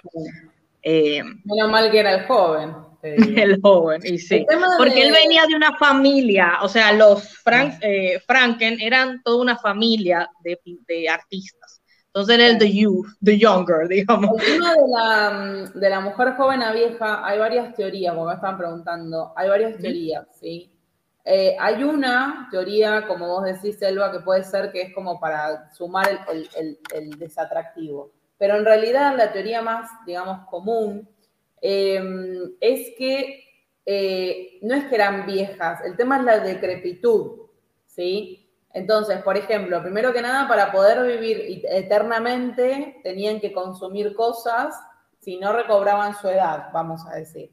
Otra cosa, para advertir de los problemas con la magia, muchas veces decían que cuando vos hacías todos estos gualichos, magia o lo que sea, pagabas las consecuencias, digamos, corpóreamente, y es por eso que en realidad te deformabas, hacías cosas. Exactamente. Pero más que nada tiene que ver con la figura de la bruja, digamos, que es tan poderosa que es, eh, digamos, inmortal, porque consume el, em, la energía, la sangre, que ya vamos a hablar de la, de la varonesa esa que se pone sangre, ya vamos a hablar de eso. O sea, acá se, están, se mezclan, en esta época, como bien muestra Blanquita, se mezclan un montón de, mitologías diferentes y de creencias diferentes. Entonces, la mujer decrépita tiene que ver con esto, ¿sí? Em, porque sigue siendo, o sea, se podía transformar en lo que quería y te podía, se te podía transformar en la mujer más hermosa del universo. El tema es que su verdadera forma es de una mujer decrépita, fea, con la verruga, los pelos. ¿Por qué? Porque es la figura que quiere combatir, digamos, eh, la figura del patriarcado es de, la mujer fea, es eso. ¿Qué, es lo que te dicen los tipos? Bueno, tenía bigote, tenía pelo, bueno, como lo peor que te puede pasar, ¿no? Entonces, mm. eh, tiene que ver más que nada con, con una alegoría a esa circunstancia. Sí, exactamente como dice Ro, es un tema de cómo esas magias te consumen de alguna manera.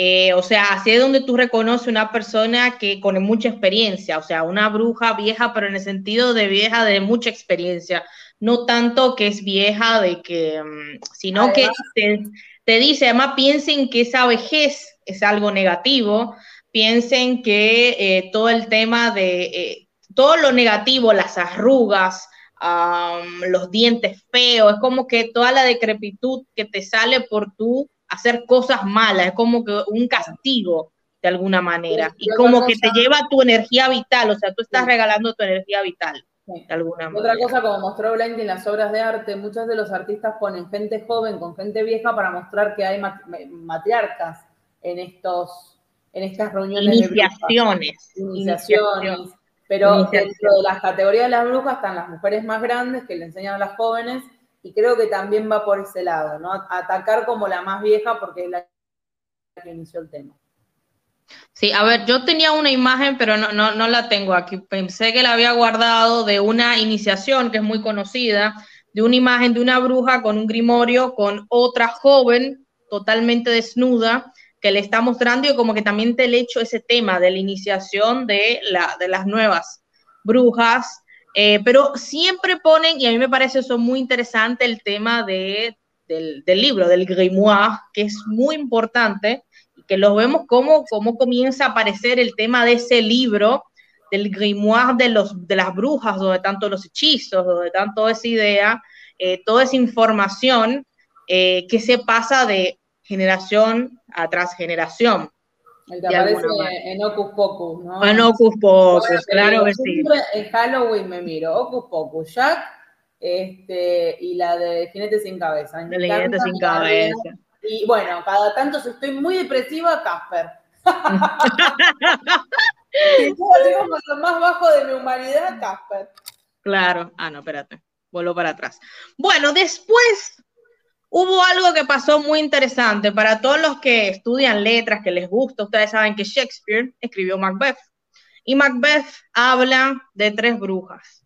Comienza el libro hablando de tres brujas. Y eso va a impactar mucho en el imaginario. Y van a comenzar de nuevo. Recuérdense que Macbeth es 1600, si no me equivoco. Shakespeare, Macbeth, bueno, ustedes que, yo sé que hay unos por ahí que son eh, de, las letras, si no mal me equivoco, Macbeth es de principio de 1600.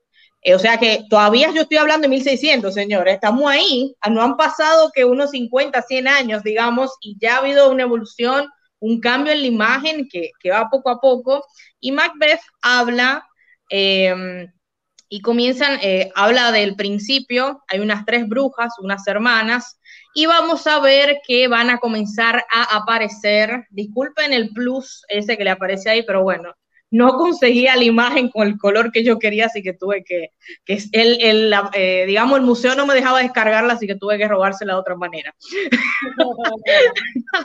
la imagen. claro, ustedes saben, señores. Hay que hacerlo. Esta obra es de Fusli, es una obra del siglo XVIII que se llama Las Tres Brujas y se inspira de Macbeth. Digamos, y ahí vemos claramente, claramente, señores, eh, en la imagen que, tenemos, que nos llega de Disney, más o menos, de la bruja. Ustedes ven que tienen la capucha. Eh, ¿Qué cosa?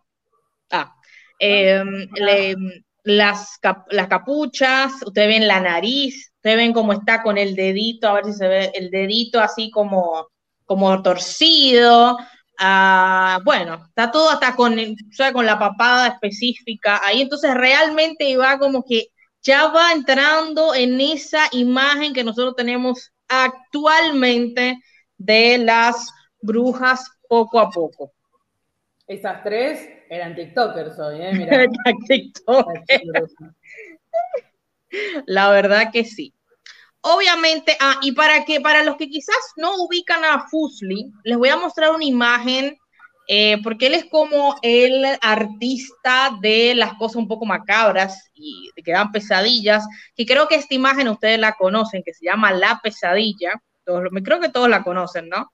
Se ubican esta imagen muy conocida, así que así ya pueden ubicar este, este artista eh, si quieren buscar imágenes macabras, vayan, vayan donde él, que van a encontrar. Se llama Fusli, F-U, eh, U con trema, no sé cómo, cómo se dice, bueno, con los dos puntitos, digamos, S-S-I-L. Fusli o como se pronuncia. Ustedes ya me dirán si lo estoy pronunciando, pronunciando bien.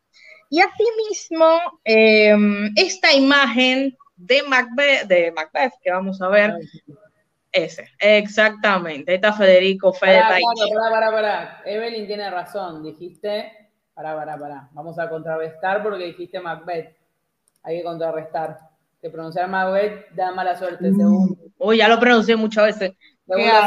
Uy, yo no tengo ni nada, nada religioso que aquí me pueda proteger. No hay nadie más fuerte que Moisés. Miren, señores, tengo aquí una cajita de, de incienso. ¿Qué para qué? que Sagrada Madre creo que es. Bueno, vamos a hacer algo. Así que eso, McBen, vamos a decirle McBen. Entonces un McDonald's, bueno, un Mac, un Big Mac, vamos a decirle Big Mac.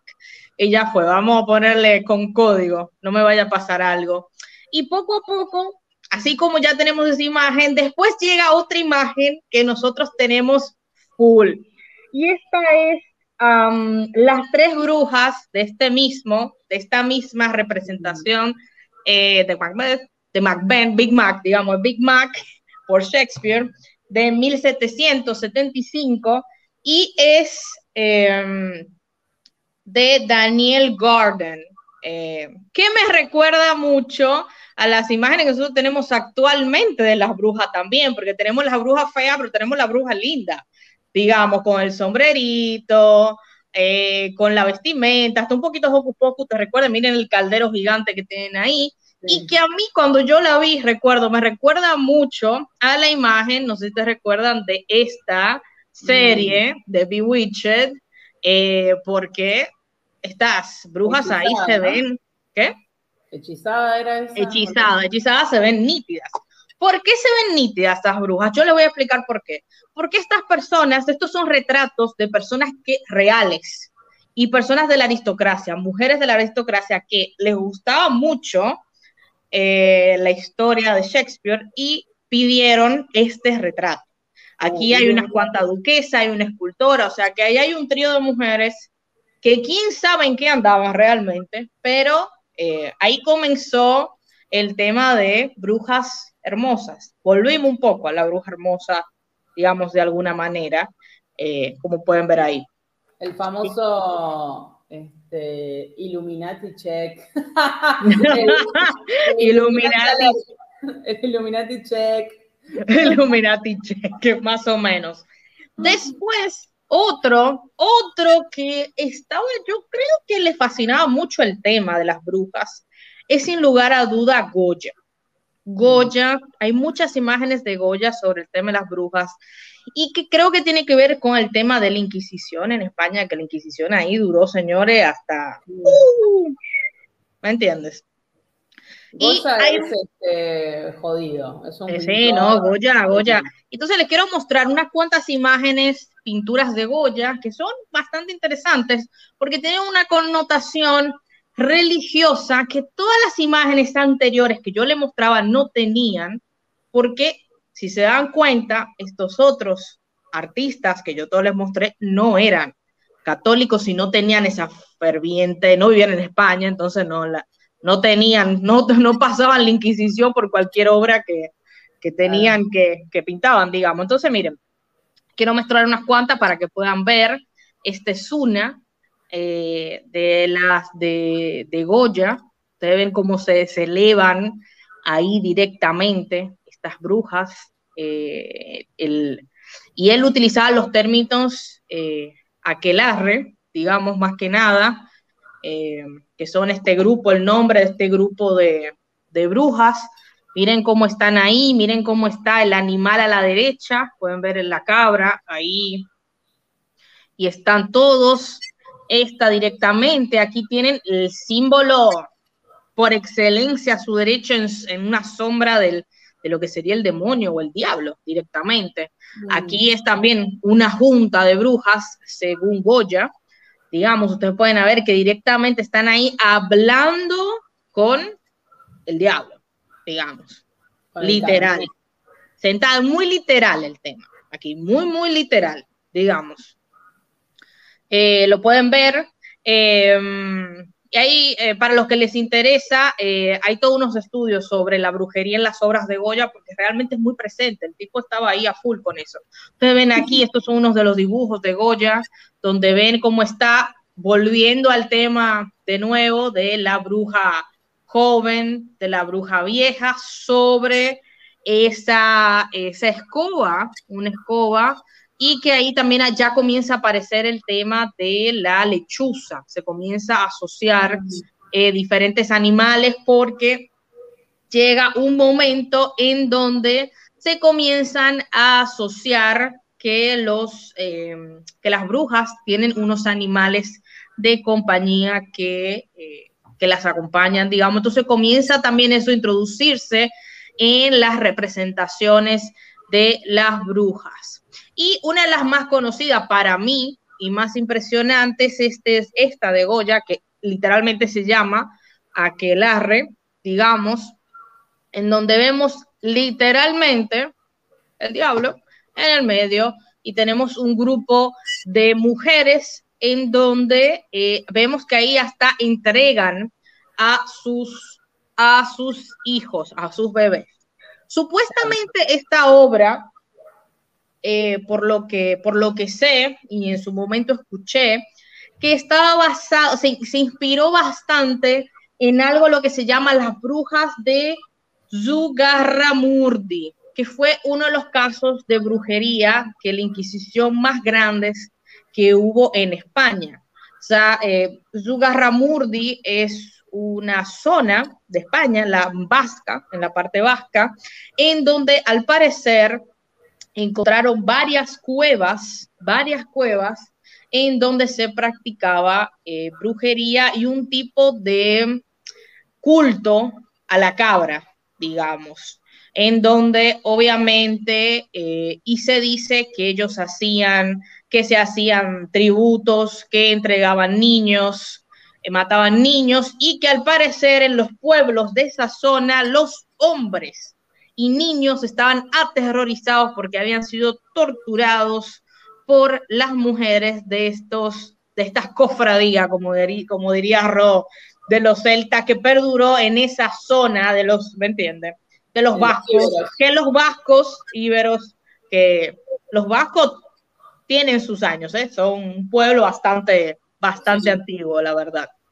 Eh, te estaban preguntando si Goya critica, ¿es en crítica o es como ¿Critica la Inquisición o es más bien como miren lo que hacen estas locas? No, no, no, Goya no critica la Inquisición. Goya, Goya pudo ser Goya porque él estaba de la, por lo que yo tengo entendido, ¿eh? quizás me equivoco, esto es my opinion, mi opinión, Goya estaba del, lado, no es que estaba del lado, o sea, no le quedaba de otro. Usted tiene que entender que en esa parte, en esa época, eh, tú pintabas algo que no estaba y a ti te encerraban en un calabozo y te comenzaban a torturar. O sea, no era eh, tan así, era el modo de supervivencia. Goya pintó una obra que se llama La Maja Desnuda, que creo que todos ustedes conocen. La Maja Desnuda. Por ese tema, a él lo llevaron a, a una zona a hacerle todo pregunta, un interrogatorio, que no se sabe si el interrogatorio, cómo fue, y estuvo hasta un juicio a nivel inquisitorio, o sea, la Inquisición en España, porque ¿por qué había hecho esa maja desnuda? ¿Me entiendes? Sin asociarla a la Venus que tendría que haberla asociada, sino que la asoció a una mujer y no le puso ningún atributo de Venus para, eh, para decir, no, esto es un, algo mitológico. Entonces se consideró que era como algo pornográfico y si es algo pornográfico no está avalado por la Inquisición y te mandan a juicio por eso. O sea que no había muchas opciones en España. Por eso es que el arte es, el arte español, la pintura española es como es, digamos, había todo una situación detrás que no permitía esa flexibilidad en el arte, eh, realmente sobre todo con un artista tan conocido como Goya, o sea, tampoco él en vida era muy conocido. No, no se piensen que, a ver, una cosa es hacerse el loco en el 2021 y otra cosa es hacerse el loco como estaban quemando y torturando gente. Mm, sí, no, o sea, todavía estaban no sufran síndrome del héroe. Sí, no, no, señores. O sea, señores, había que sobrevivir, ¿me entiendes? ¿Tú sabes lo que tuvo que hacer Goya por ese tema de la maja desnuda? La tuvo que pintar y le tuvo que poner ropa. Me tuvo que poner ropa, ¿no me entiendes? A la, a la, a la maja, digamos, porque nada, así fue. O sea, ¿cómo survive? Bueno, señores, no se preocupen, mira, y le inventó el cuento y dijo, no, en realidad era la Venus, yo era un, un sujeto mitológico, pero se me pasó tal cosa, pa, pa, pa, pa, pa y ahí se salvó y porque era Goya, hubiera sido otro pobre infeliz que quizá nadie conoce, desaparecía, digamos, más o menos. Y eso estamos hablando de una imagen. Imagínense si él no va a representar como corresponde la imagen del tema de la brujería. Pero yo creo que a él le fascinaba y le llamaba la atención porque es un tema del imaginario y que todos los grandes artistas de alguna, en algún momento eh, representan a las brujas.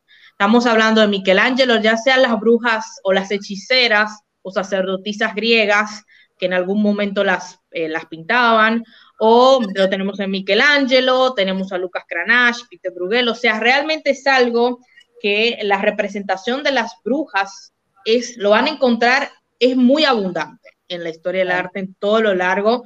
Eh, y imaginario súper eh, presente, o sea, es un concepto muy presente en las mm. personas de esa época, incluyéndonos a nosotros, o sea, mira como nosotros lo tenemos súper presente también, o sea, es algo que no, ha cambiado, ¿eh? no ha cambiado mucho tampoco. Así que bueno, lo que yo les comentaba es que era de, se dice de esta, de esta cacería de brujas que hubo en Ramurdi, así que si lo quieren buscar, busquen ese, porque hubo un juicio y todo, quemaron mucha gente ahí, como se pueden imaginar, en el País Vasco, y eh, ahí un poco hace referencia a eso con la entrega de los bebés. Obviamente aquí van a ver, son imágenes, son personas que tienen como un poco grotescas, son vulgares, no son hermosas, y la pincelada tampoco no es muy, eh, digamos, muy detallada.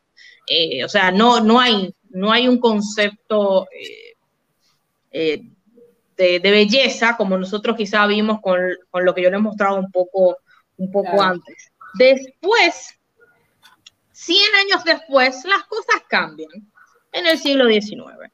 Y les quiero mostrar un español que nos va a, ya dar otra imagen de las del vuelo de las brujas de la noche de, Walpurgis o, como quieran, donde aquí ya vemos que vuelven a esta imagen, ya aquí tenemos una visión más sensual de las mujeres de estas brujas, digamos, eh, como que están y ya se asocia más a la lujuria aquí. Este es un español que se llama Falero y esto del siglo XIX se llama La visión de Fausto.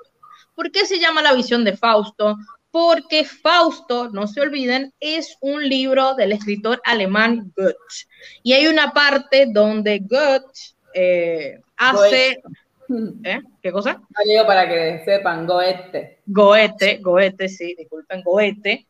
Eh, donde, y bueno, lo que saben alemán me dirán cómo se pronuncia alemán. Yo, bueno, aprendí a decirle good, así que, ¿me entienden? Para los que leyeron como Aníbal, se leyó completamente la obra, saben que hay un momento donde es muy importante eh, la noche de Walpurgis, o sea, habla de las brujas, digamos, este vuelo de las brujas, y que a las personas que leyeron Fausto les quedó marcado y ahí volvió a revivir de alguna manera eh, el imaginario diferente eh, de, eh, de, este, eh, de este momento. Y aquí ya vemos una connotación que es muy sexual. O sea, para mí es súper sexual esta mm. obra. Ustedes ven casi que es orgásmico, como si las mujeres tuvieran como que algo lujuria, eh, orgasmo. Ahí se armó el descontrol. Un, descontrol total, la cabra, ustedes ven que están todas. Eh, digamos, están todos los animales que acompañan, también está la muerte que acompaña. No se olviden que a veces digamos, dentro del folclore, la noche de Walpurgis también se considera eh, Halloween, el primero de noviembre, o sea, ese momento donde eh, está muy cerca, eh, se puede comunicar con la muerte o los, los muertos, digamos. Así que em, es muy interesante, la verdad, esta visión que tiene de, de Fausto, el, el, autor. Y em, Sí, hay un hombre a la izquierda que lo están llevando. Tú no ves cómo lo están llevando ahí. Lo están llevando y algo le va a pasar a ese hombre, digamos. Será utilizado como carne de cañón. o algo, va a ser usado como un sextoy, quizás. ¿Quién sabe lo que va a pasar con él? la verdad. Quizás. la Fíjense en algo, ¿no? Fíjense en algo que, me da placer visual. Fíjense la forma de las mujeres. Cómo son mm. mujeres reales, en el sentido de tienen forma, tienen pancita, tiene esto. Fíjense cómo, cómo sí fue importante el lavado de cabeza que, se sufrió, ¿no? Y, una acotación eh, es que por ahí algunas personas se preguntan por qué ciertos animales están asociados a esto. No se olviden, como ya explicó Blanquita varias veces, eh, y yo también, que la iconografía que aparece en una obra, las obras de arte las puede entender cualquiera, aunque no sepa leer y escribir, ¿ok? Eh, esa es la importancia de una obra de arte en el sentido político. Entonces, cuando en toda la época medieval, más allá de que esto después obviamente retoma cosas de la época medieval, cuando en toda la época medieval se trataba de combatir las actividades paganas, por ejemplo, el búho, que era un símbolo sagrado de los celtas y de los vikingos, pasó a ser algo eh, negativo, ¿sí? Entonces siempre estaba asociado con las cosas negativas. Esos símbolos, esos animales, no hay un porqué. Es simplemente porque eran sagrados en otras culturas. ¿sí? Ya lo vimos cuando vimos eh, a Lilith, cómo está el tema de Ishtar y el búho y los símbolos, esto, del otro. Todos esos símbolos que eran animales, digamos, de sabiduría, de inteligencia para otras culturas, en la época del cristianismo, para poder combatirlas políticamente, y que la gente deje de practicar brujería o lo que sea, en realidad ustedes se imaginarán que practicar cualquier tipo de religión que no era el cristianismo era un acto de paganismo. Entonces, eh, todos estos símbolos que aparecen... Herejes, tú eres hereje directo. Em, todos estos símbolos, estos animales que aparecen rodeando a las brujas, si ustedes rascan un poquito la superficie, son sagrados en otras culturas. ¿Y cuál, qué cultura más importantemente? La celta y la vikinga, que son las que estaban en la base de Europa. Entonces, todos los políticos trataron de combatir, ¿sí? a través del cristianismo, estas diferentes cosas. Exactamente. Y además piensen como si son códigos también. El hecho de que tú sepas que utilices estas eh, conocimientos antiguos, es como que tú estás siendo, tú estás iniciada, tienes ese conocimiento, o sea, son códigos también el hecho que utilicen ciertos eh, animales que tienen, cada uno tiene sus diferentes simbologías eh, a nivel del ocultismo y el esoterismo, que después eso lo podemos ver. Obviamente, todas estas obras que yo les estoy mostrando, yo les estoy haciendo una descripción, digamos, superficial, pero si uno comienza a ver en profundidad el detalle, van a encontrar muchos códigos, simbologías del esoterismo y, mensajes que uno puede ir encontrando, o sea, códigos, códigos que habían en la época que eso sí había que ser una persona eh, un poco más eh, con conocimientos, eh, intelectual, digamos, o iniciada para poder entender esa segunda y tercera lectura de las obras. Eh, de alguna manera, que eso es una de las cosas maravillosas que tiene el arte desde la época medieval hasta el siglo XIX, todas las lecturas que uno puede hacer de una misma obra por el tema de la simbología y los mensajes de alguna manera ocultos que hay. Pero bueno, esto es más o menos eh, la imagen que nosotros tenemos aquí en Occidente. Ahora, yo les invito a que viajemos rápidamente a Japón y les quiero mostrar otra imagen para que eh, vean cómo eh, en Japón um, la imagen de la bruja. Yo ayer cuando llegué del viaje en micro, así mismo, boludo, así mismo estaba. Miren, esta es una obra eh, de Hokusai. Ustedes saben Hokusai, el que hizo la ola, todo. Disculpen que se ve la mitad de una, de una cosa, pero esta imagen también me la robé de una página de internet de un museo, pero bueno, no se podía descargar, así que hice, bueno, te robo y ya está. un screenshot. Em, y esta imagen le quería mostrar un poquito del tema de la, la vieja eh, bruja que también vamos a encontrar en otras culturas, en algunas culturas específicas, más, más que nada para que, para que vean que no solamente está en Europa específicamente.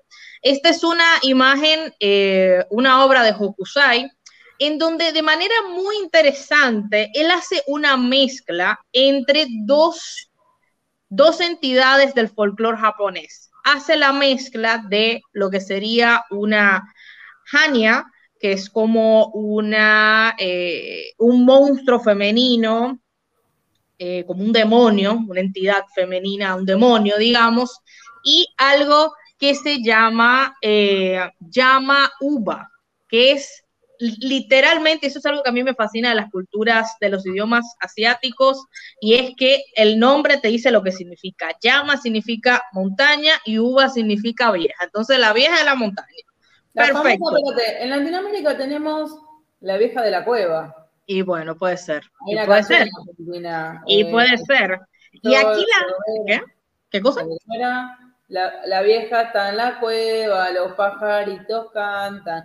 Eh, mira, ahí tenés que sí, que no, que cae un chaparrón. Eso, vos también dominicana? No te la puedo creer. Sí, claro sí. ¿Qué te pasa? ¿Qué te pasa? ¿Qué tú crees? ¿Que nosotros, tú crees que en la islita a nosotros no llegan la cosa aunque sea por barquito? ¿Ya qué pasa? Dije yo. Estamos en la era tecnológica, Ro, ya todo llega. Los, latinos tenemos el tema de la vieja hasta en la cueva. ¿eh? Claro. Y entonces tienen esa mezcla. Esta es una imagen, pero les quiero hablar de la bruja de la montaña eh, japonesa, que dentro del folclore, digamos, japonés se le llama, y es un tipo de alguna manera de bruja, porque en Asia no tienen la idea de bruja que tenemos nosotros, que es una idea muy occidental europea, pero tienen algo em, parecido y que a mí me parece interesante que Hokusai le dio este aspecto eh, eh, viejo también de alguna manera eh, como, como, como este aspecto viejo y que esta bruja es, dato muy importante, porque yo sé que le va a recordar a otras brujas, devoradora de niños. Como vemos ese niño que tiene en la mano, cabecita de la mano, para que vean que las culturas se conectan, ¿eh? O sea, las aborteras. Entienden, las culturas se conectan, así que me imagino que les sonará a, a unas cuantas historias que tenemos nosotros sobre brujas que comen niños, ¿me entienden? Así que y, bueno, eh, para, para, perdón, es la imagen que los hombres tienen del feminismo, la vieja de la cueva fea come niños y se come los fetos. Perdón, más o menos. Más o menos. Todo viene de un lado, ¿eh? Sí, sí. Así que bueno, les quería mostrar esta imagen eh, que también eh, recuerda un poco, ahora no me recuerdo bien, ahora lo pensé hablando, hablando con ustedes, esa bruja, que no es una bruja en realidad, es como una entidad rusa eh, Yaya Uva, es como se llama, ya Yaga, ¿cómo se llama la bruja rusa que también come niños supuestamente? Bueno, ahora no me, ya va, ya va, ya ya, bueno, después yo le paso cómo se llamaba la, la bruja, pero ahora pensé y dije, es cierto. Y obviamente la última imagen, Baba Yaga, esa misma, Baba, Baba Yaga, exactamente. Eh, que se parece mucho a este, que se parece mucho a la llama uva japonesa. Así que ustedes ven siempre, señores, eh, siempre van a encontrar mitos eh, muy parecidos de un lugar a otro. Obviamente, después en Japón llegó, ustedes saben, Yubaba, la que queremos mucho, de, de em, el viaje de Chihiro. Y ya, bueno. ¿El baba japonés es igual? ¿Qué? ¿El baba ruso y el baba japonés es igual? ¿Es una palabra que unifica ahí? Eh, no sé qué significa baba. Vamos a buscar si viene del chino, que puede ser que haya No, no sé qué significa, porque en japonés hay dos maneras de decir vieja. La uva, uva, así con B larga, y baba, baba también significa vieja, ¿me entiendes? Significa, pero como vieja, un poco, sí, baba, o sea, tampoco despectivo, a veces tiene una connotación. puede ser que sea alguna palabra de esa zona que Y puede ser, y puede ser. Exactamente, y puede ser. Pero bueno. En México se les llama así, no quiero pronunciar porque mm. cuando critican. ah, ya yo todo lo que pronuncio ya fue. Digamos, pero así fue, señores, que llegamos a esta imagen de Disney que nos han vendido todos eh, poco a poco. Obviamente, señores, esto es un, un, viajecito, un pantallazo rápido. Sí, directo. directo. Una pantallazo rápido, pero ustedes ven que en conclusión fue una imagen creada por los artistas, por lo que iban escuchando, o sea, del imaginario de los artistas, de lo que se iba diciendo en la tradición oral, en los campos, en los pueblos, sobre todo en la parte nórdica de Europa, donde el folclore es muy fuerte, muy, muy fuerte el folclore en la parte de lo que es Holanda, eh, toda esa parte de Europa, el folclore tiene mucha fuerza y eh, así que bueno, ya ven cómo va evolucionando y cómo nosotros, cómo nosotros tenemos esas imágenes que son un poco como que se, contradicen de las, de las brujas, porque tenemos las brujas lindas, como la que les mostré, tenemos las brujas viejas, las brujas feas, digamos, eh, escoba, sin escoba. ¿eh? hay diversidad de la iconografía. Hay diversidad de la iconografía. Y no se olviden que el tema de la cabra, como ven, es algo eh, que después eh, van a verlo, lo ven que Durero ya en 1400 te puso encima de la cabra la tipa, ¿me entiendes? O sea, 1400 ya estaba encima de la, ustedes se recuerdan que le puse el manuscrito que ya tenían eh, en, la, en la escobita, así que es algo que es muy interesante ver cómo la tradición oral llegó a, la iconografía y cómo, y cómo yo creo que es una de las iconografías que mucho no cambió en realidad, porque yo siento que a nosotros nos llegó a sí mismo. O no sé si fue que Disney lo tomó así, bueno, nos llegó, pero de alguna manera nos llegó igual. Sí, sí, bueno, por ejemplo, em, digamos, em, Maléfica, Maléfica, que es literalmente el nombre eh, maléfica es una expresión en latín que era como designando a las hechiceras malas, ¿sí? Eh, pero son las mujeres. Pero fíjense algo, ¿no? O sea, para ir cerrando la idea. Ustedes saben que los oráculos, ¿sí? como los griegos, los de Delfo, eran hechos por mujeres, ¿no? Hay una, mm, una especie de que la mujer tiene que ver con la luna, con la noche y con las artes adivinatorias un poco más que los hombres, generalmente por la sensibilidad. Y tiene que ver con la conexión, que, y en esta parte puede ser que suene medio namaste y new age, pero tiene que ver con la conexión que la mujer, eh, estamos hablando siempre del punto de vista de estas religiones o mitologías o como quieran llamarle, el rol que cumple la mujer, ¿sí? De sacerdotisa, de procreadora de vida. Con esto no estoy diciendo que una mujer es solamente la que tiene hijos, ¿eh? Lo que estoy diciendo es que el rasgo en la antigüedad que más se, llamaba la atención era esto de portadora, ¿no? De, esa conexión, ¿sí? Em, entonces, es algo muy interesante, es algo muy interesante ver que la mujer a través de los siglos tenía un rol en la antigüedad de, de, aprovechar, digamos, que, bueno, qué buena onda, la mina está conectada con la luna, está conectada con, si quieren decir, la Pachamama, con el universo, con esto, y baja un montón de, ideas.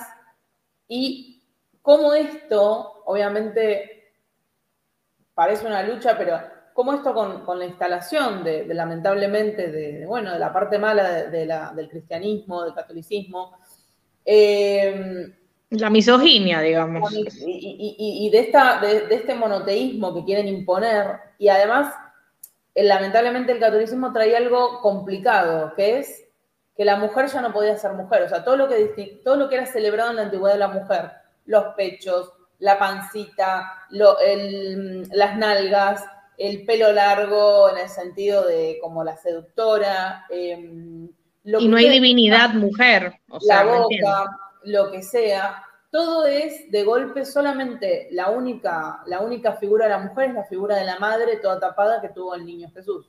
Entonces, eh, hay un cambio en la mentalidad y, la mujer que, era libre sexualmente, que era libre de hacer un montón de cosas o quería disfrutar, no se olviden que el sexo dejó de ser algo disfrutable y pasó a ser una obligación marital para, para procrear.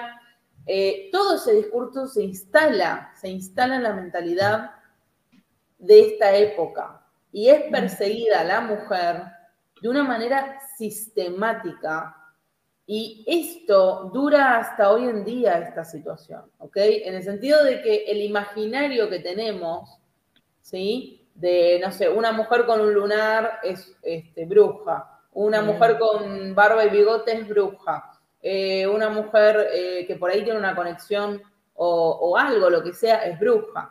Entonces, eh, Mira cómo esa connotación negativa viene desde la época medieval. O sea, como tú decías, eso que estaba bien visto, por los antiguos pasó a tener una connotación muy negativa y a ser considerado como salvaje. ¿Me entiendes? Como que todo mal.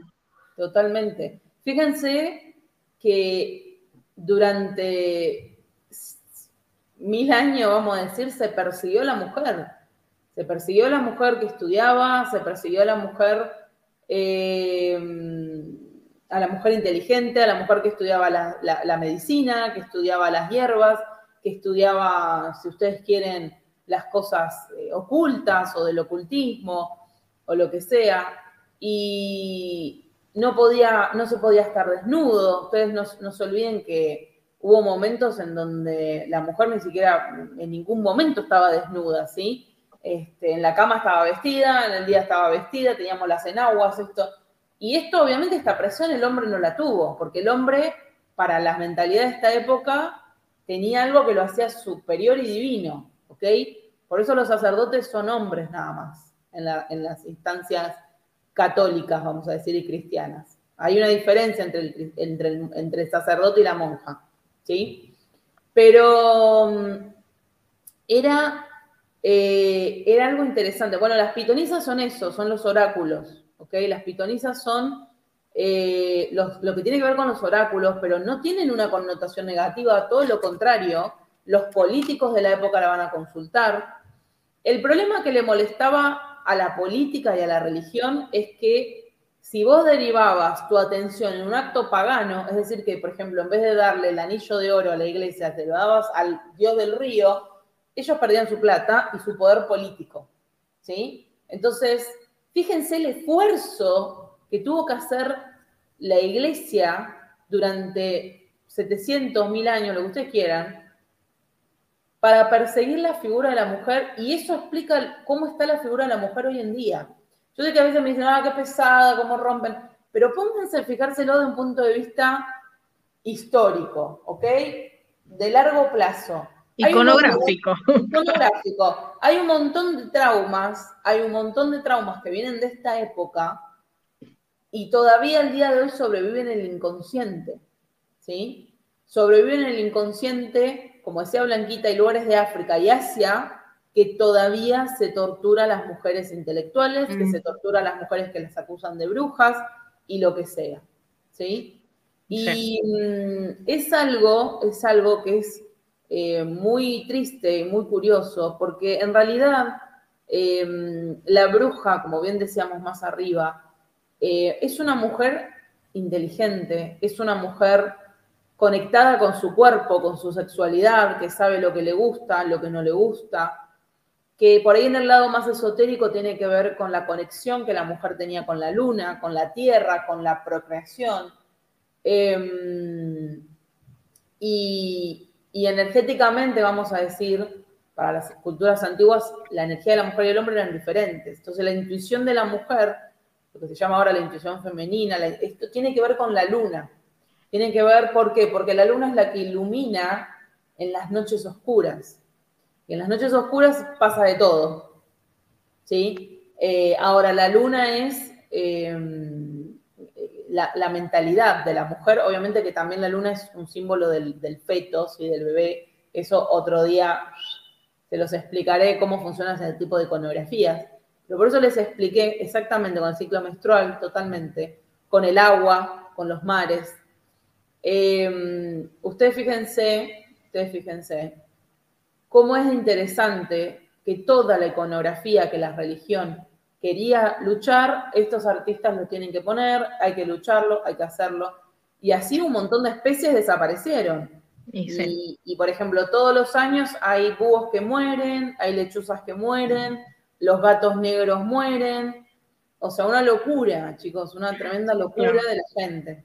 Es, es algo que hasta el día de hoy, como tú decías, Ro, o sea, vamos a decir, si volvemos a agarrar esta imagen de Alberto Durero, todos ustedes pueden reconocer la iconografía de Los Ángeles, la bruja mala, la cabra, o sea, es una imagen que fue hecha en 1500 y al día de hoy esa imagen todos la entendemos todos estos años después y representa lo mismo al día de hoy y eso es muy fuerte. Como el poder. Ese es el poder. Es el poder, o sea, lo traumados, lo traumático que fue eh, la instalación de esta iconografía de las brujas, o sea, lo traumático que fue, que al día de hoy, señores, todavía lo tenemos igual, lo tenemos igual, porque si vamos hechizadas, ahí está, Rod pone la luna, mira, le ponen la luna a hechizadas, ¿me entiendes? Tiene el mismo trajecito, el mismo trajecito que yo les puse de, mil, de esta obra de, mil, de 1700, de, David, de, Daniel Garner, o sea que queda igual, y Hocus Pocus, la película, o sea, es algo que es increíble cómo esta iconografía no ha cambiado, no ha cambiado y sigue siendo lo mismo, aunque ha sido tratado de ser reivindicado eh, en la actualidad hasta por artistas y todo eso, pero sigue siendo igual, la imagen sigue siendo igual en todos nosotros. De las esto es lo que hablamos en todos los vivos, chicos, y por eso es importante, porque ustedes dirán, ¿por qué pone la etimología, las traducciones, las cómo, de dónde viene todo? Porque con esto ustedes aprenden el poder de una imagen, el poder de una palabra y lo que esa palabra connota, el poder de la, iconografía, que es tan poderoso que tanto tiempo después sigue en el inconsciente de las personas, ¿sí? Entonces, eh, realmente, realmente es algo muy importante. Yo creo que el primer paso para entender un poco es entender que la historia es necesaria eh, de ser comprendida, ¿sí? Porque todo el mundo piensa que nosotros como que aparecemos de la nada y todo esto tiene un trasfondo. Si ustedes se fijan, los hechiceros es más difícil que sean malos. Los hechiceros, bueno, sí está, el hechicero malo o el hechicero bueno. El vudú solamente, creo que solamente vudú. Y porque viene de África el tema, que son malos. No, pero vos tenés la pelea del hechicero malo con el hechicero bueno, ponele. Mm. Y Rasputín, digamos. No tenés toda esta connotación del chabón porque le salió un verruga, porque es viejo, porque es feo. Eso es algo más. No, tan buenísimo supuestamente lo hechicero. Exactamente. Entonces, em, realmente a la mujer siempre se le dio con más no más dura. Y lo que se perseguía no era tanto si la mujer sabía o no sabía conectarse con, con el diablo o no. Lo que se perseguía era la imagen de la mujer libre. Y el conocimiento. libre de pensar, la mujer libre de, expresar y conocer sus cosas. Vos me decís, Evelyn, ¿qué libro recomendaría para mujeres sumisas y educadas bajo las tradiciones católicas llenas de tabú? Y yo no, la verdad que en el 2021 es una elección. Es una elección eh, tener un tabú. Es una elección. Porque están el internet gratuito, eh, tenés una biblioteca en cada pueblo, si no te tomás un bus y llegás, y cualquier libro de historia te hace crack en la cabeza. ¿Sí? Y es triste que hasta el día de hoy las mujeres por miedo al rechazo masculino o por miedo a parecer una pesada, una densa y un montón de cosas, nos privemos de una educación. Es como yo contaba en el story time, bueno, hacete la tontita, hacete la loquita. ¿Por qué? Y porque el hombre se va a asustar. Mm. Porque el hombre teme, y lo estoy diciendo de verdad, el hombre teme a la, históricamente, y vamos a hablar del, del machirulismo latinoamericano, seamos sinceros, entonces, no estamos hablando de por ahí la gente que consume este contenido, estamos hablando de la persona común, que se crió con la tele de los 90, con las minas bailando en pelotas. y que la mujer no puede, y que el hombre no entra a la cocina porque le pasa algo. Exactamente. Entonces, eh, venimos con eso, ¿sí? Venimos con eso y socialmente, socialmente, el hombre tiene miedo a esa mujer, porque fíjense que el guacho de Clovis en el año 500 ya nos estaba diciendo esto mismo. En el año 500, estamos en el 2021. Clovis, en el año 500, dice, en la ley esa que les leí, a las mujeres hay que tenerle miedo. Esa es mi traducción. Exactamente. Hay que vigilarlas. En el 500. En el 1400, ¿qué les leí? Porque la mujer es intelectualmente inferior al hombre, porque no piensa, porque es tonta, porque es boludita. Lujuriosa. exactamente. Todo eso hace que sea propicia a preguntar. Y preguntar es pecado en esta época, en 1400. Y acá estamos en el 2021, todavía luchando, ¿sí? Todavía luchando, lamentablemente, con un montón de cosas. Yo sé que mucha gente dice, no, bueno, pero la religión era la época. Por eso yo siempre hablo de la religión como instrumento político, ¿sí? Me imagino que la gente que ama su, su Dios tendrá su conexión con su Dios y ya está. Pero también, porque hay personas que uno cuando empieza a excavar un poco y a desenterrar y decir, che, mirá, de acá viene todos los comportamientos de mierda que tenemos, bueno, eran hombres del pasado, hay que perdonarlo. Claro. Eh, ¿sabes qué? No te perdono un chingo. No te perdono porque, a ver, sí, te perdono porque estás muerto y no te puedes enterrar, este, Clovis, pero ya no vamos a cruzar en otra vida, este, repatotera en el No, no, mejor no, Ro. Mejor no, Ro. Mejor no. Ese tiene que. No, no, no. Vení que no vamos a arreglar. Vamos para afuera, que no vamos a arreglar. Pero, Pero es como, es como dice Ross, señores, así como la religión es una herramienta, digamos, del poder, estas imágenes, todas estas imágenes que yo les mostré, es una herramienta de esa religión, de ese poder para meter miedo, de alguna manera, de ese imaginario de qué hay eh, de todas estas mujeres que son supuestamente brujas, más que nada. Totalmente, totalmente. Entonces, eh, realmente, fíjense que una mujer que, sabía por ahí hacer un té, que sabía hacer hierbas, que sabía hacer cosas, que pensaba, que se atrevía, que se atrevía a preguntar o a cuestionar, che, esto no me cierra, ahorca, muerte, destrucción. Yo conté cuando fui al Museo de la Tortura en España y es fuerte, es muy fuerte, chicos. Una de las torturas más comunes es esa tortura en donde hay un triángulo de hierro caliente y a la mujer se la sienta con toda su vagina arriba. ¿Ok? No es joda, ¿sí? No era joda esto. Y hay una gran pregunta, ¿no? Que me hacen siempre, bueno, pero ahora dicen que no es tanta la gente que, que mataron en la Inquisición. Y yo les voy a decir una cosa, yo no me voy a sumar a ese debate porque a mí no me importa si fue una persona. No importa el número. 60 mil, 100 mil o un millón. Es una persona que murió de una manera súper tortuosa solamente por tener diferentes pensamientos o ser un poco más intelectual. Y no solamente es una persona, es una mujer. Es una mujer. Y el otro día escuchaba a alguien que decía, este, que la Inquisición sería ahora básicamente feminicidio justificado por la religión. Y sí. Y sí. Es un feminicidio porque te están matando por ser mujer. Porque los hombres hechiceros tenían una segunda oportunidad, una tercera, una cuarta, quién sabe. Ahora la mujer no podía convertir. Entonces, así como el, feminicidio ahora está tan a la boca de todos, hubo una época en donde por ser mujer y avalado a través de la religión, también te mataban. Vi lo del TikTok de esa pareja, yo pensé que era, eh, que era un chiste de esas personas, eh, y la verdad que no sé qué decirte. Yo dije, bueno, no sé qué quieren transmitir con esto, ¿no? Eh, es un video, Blanquita, por si no lo viste, de, una pareja que, el tipo le dice lo que tiene que hacer una mujer y ella sonriendo le dice que sí. Yo pensé que era un chiste y resulta que no, que son este, católicos extremos, digamos, estos muy religiosos. Eh, y yo la verdad, tiene 60.000 likes.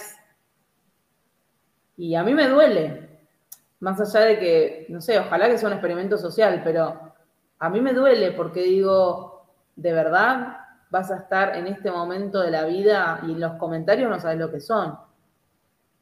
¿Me entendés? ¿Apoyando? claro que sí.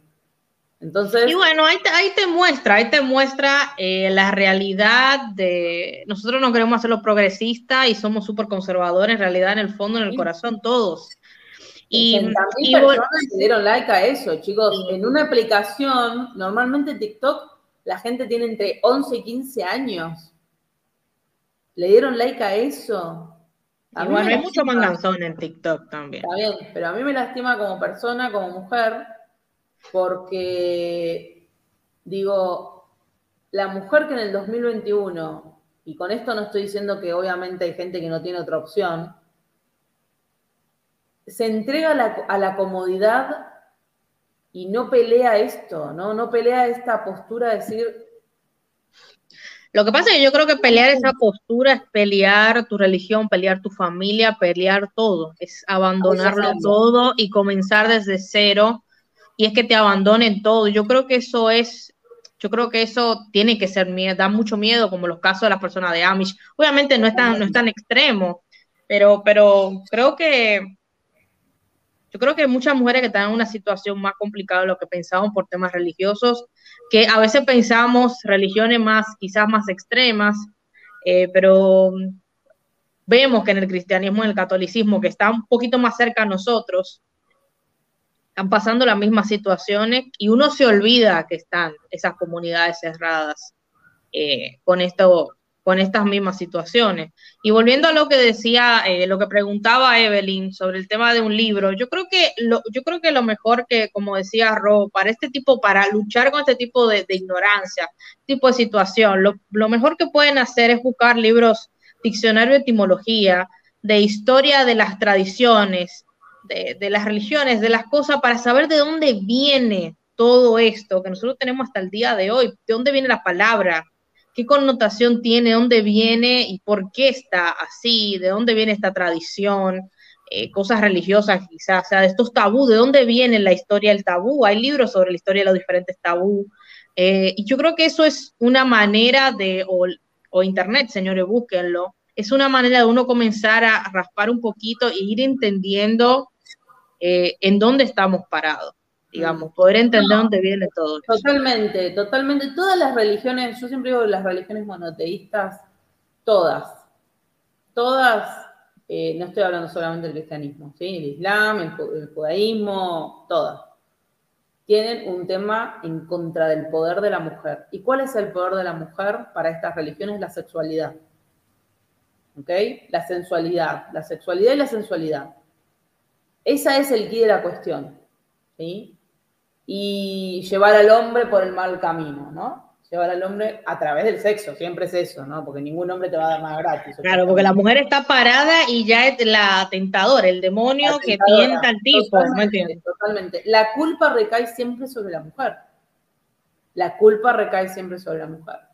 Entonces, por supuesto que no es fácil, como acá dice Emma, sacarse un chip, pero hay que hacerlo es hora de hacerlo como, como mujeres, como humanos, como hombres. Es hora de sacarse ese chip. Y no digo que abandonen sus creencias, ¿eh?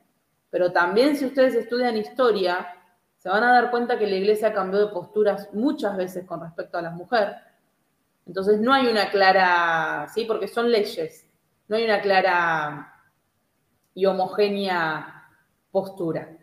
Yo me imagino que mismo si sos un creyente, un ferviente creyente, no, te, no podés otra cosa que admitir la realidad histórica de que todo fue cambiando. Y que quizás es hora de que vos tengas una relación con el Dios que elegiste, pero que otras sean las leyes y las consecuencias.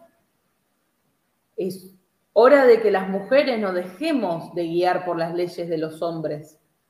Lo primero que te dicen un bulo papal, o sea, estos eh, ¿cómo se llama? Estos documentos papales, son leyes, eh, em, leyes hechas por los hombres. Bueno, quizás es hora de que las leyes también sean hechas por mujeres. Quizás es hora de que a estos dioses también mujeres los puedan escuchar. ¿Sí? Entonces, es hora de que las mujeres nos guiemos por leyes escritas por mujeres, quizás. A ver qué pasa, probemos, probemos unos años, chicos, a ver qué pasa. Seamos libres también de estas cosas. Seamos libres de, un montón de temas. ¿Qué puede saber, qué puede saber un sacerdote del 1400 de tener un bebé en la panza? ¿Qué puede saber un sacerdote del 1400 de ser mujer, de tener deseos sexuales? ¿Qué puede saber un sacerdote del 2021 de mantener cinco pibes con un salario de dos mil pesos? ¿Qué es la menstruación? No le entienden, la menstru, que todavía en muchos, muchos lugares era algo negativo, negativo, algo negativísimo, la menstru. ¿Qué puede saber un sacerdote de la menstruación? ¿Qué puede saber ese hombre de la menstruación? Que es primordial, porque es necesaria para lo que más le importa a ellos, que es la continuidad de la vida, ¿no? Y teniendo en cuenta que no es médico, digamos, si fuera médico es otra cosa, especialista, Totalmente. Digamos, pero no. Entonces, ¿qué te puede decir a vos como mujer? ¿Qué te puede decir a vos como mujer? ¿Qué te puede interpelar un hombre que no conoce ni el cuerpo femenino? ¿Sí? Que no sabe lo que le pasa a una mujer o la realidad de una mujer ante un montón de cosas.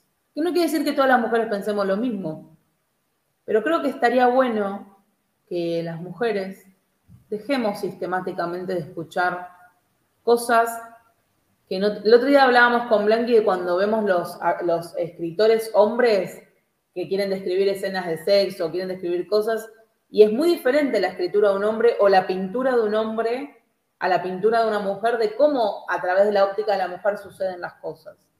Mm. Entonces, si bien es interesante conocer las dos ópticas, quizás las mujeres nos debamos a dejar un poquito de seguir las leyes escritas por hombres, como decían los papas, y empezar a, escribir nuestras propias leyes y a conectar. Hay mujeres que le da asco la menstruación. El otro día hice el video de la menstru y ese video hace cinco años atrás, todos dislikes hubiese tenido.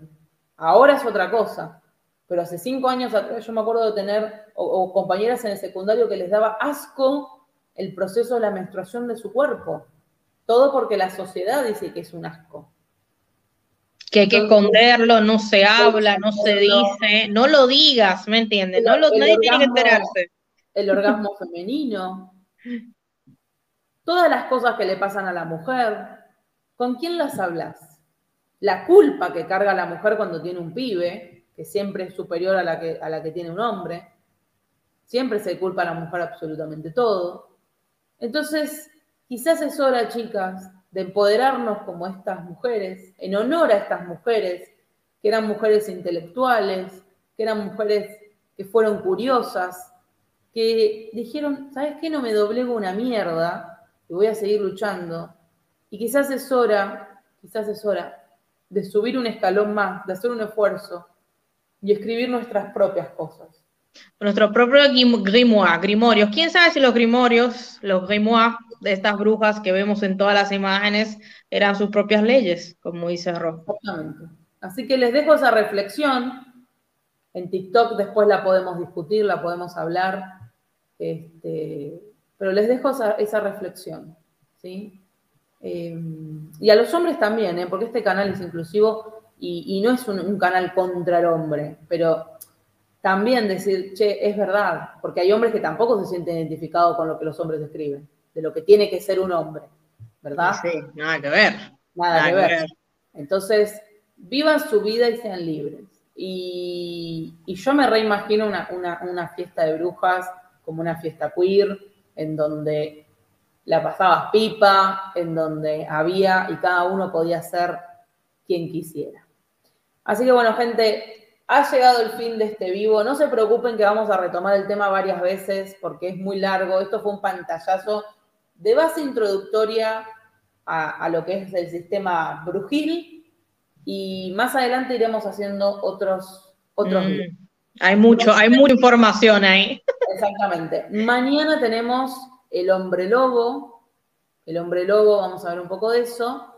Y la semana que viene tenemos un montón de actividades porque va a ser el fin de semana. Así que nos van a ver un poco día, tarde, noche.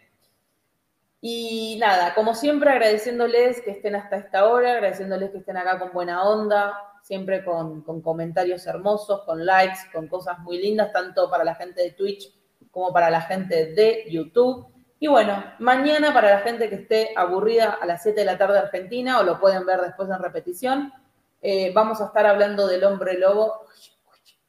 Este, y bueno, sigan pensando, dejen que esto penetre su cerebro y en la semana lo, discutimos que, TikTok es el lugar para discutir boludeces, lo vamos discutiendo en TikTok. Un abrazo grande, muchas gracias por nosotros y nos estamos viendo. Muchas gracias.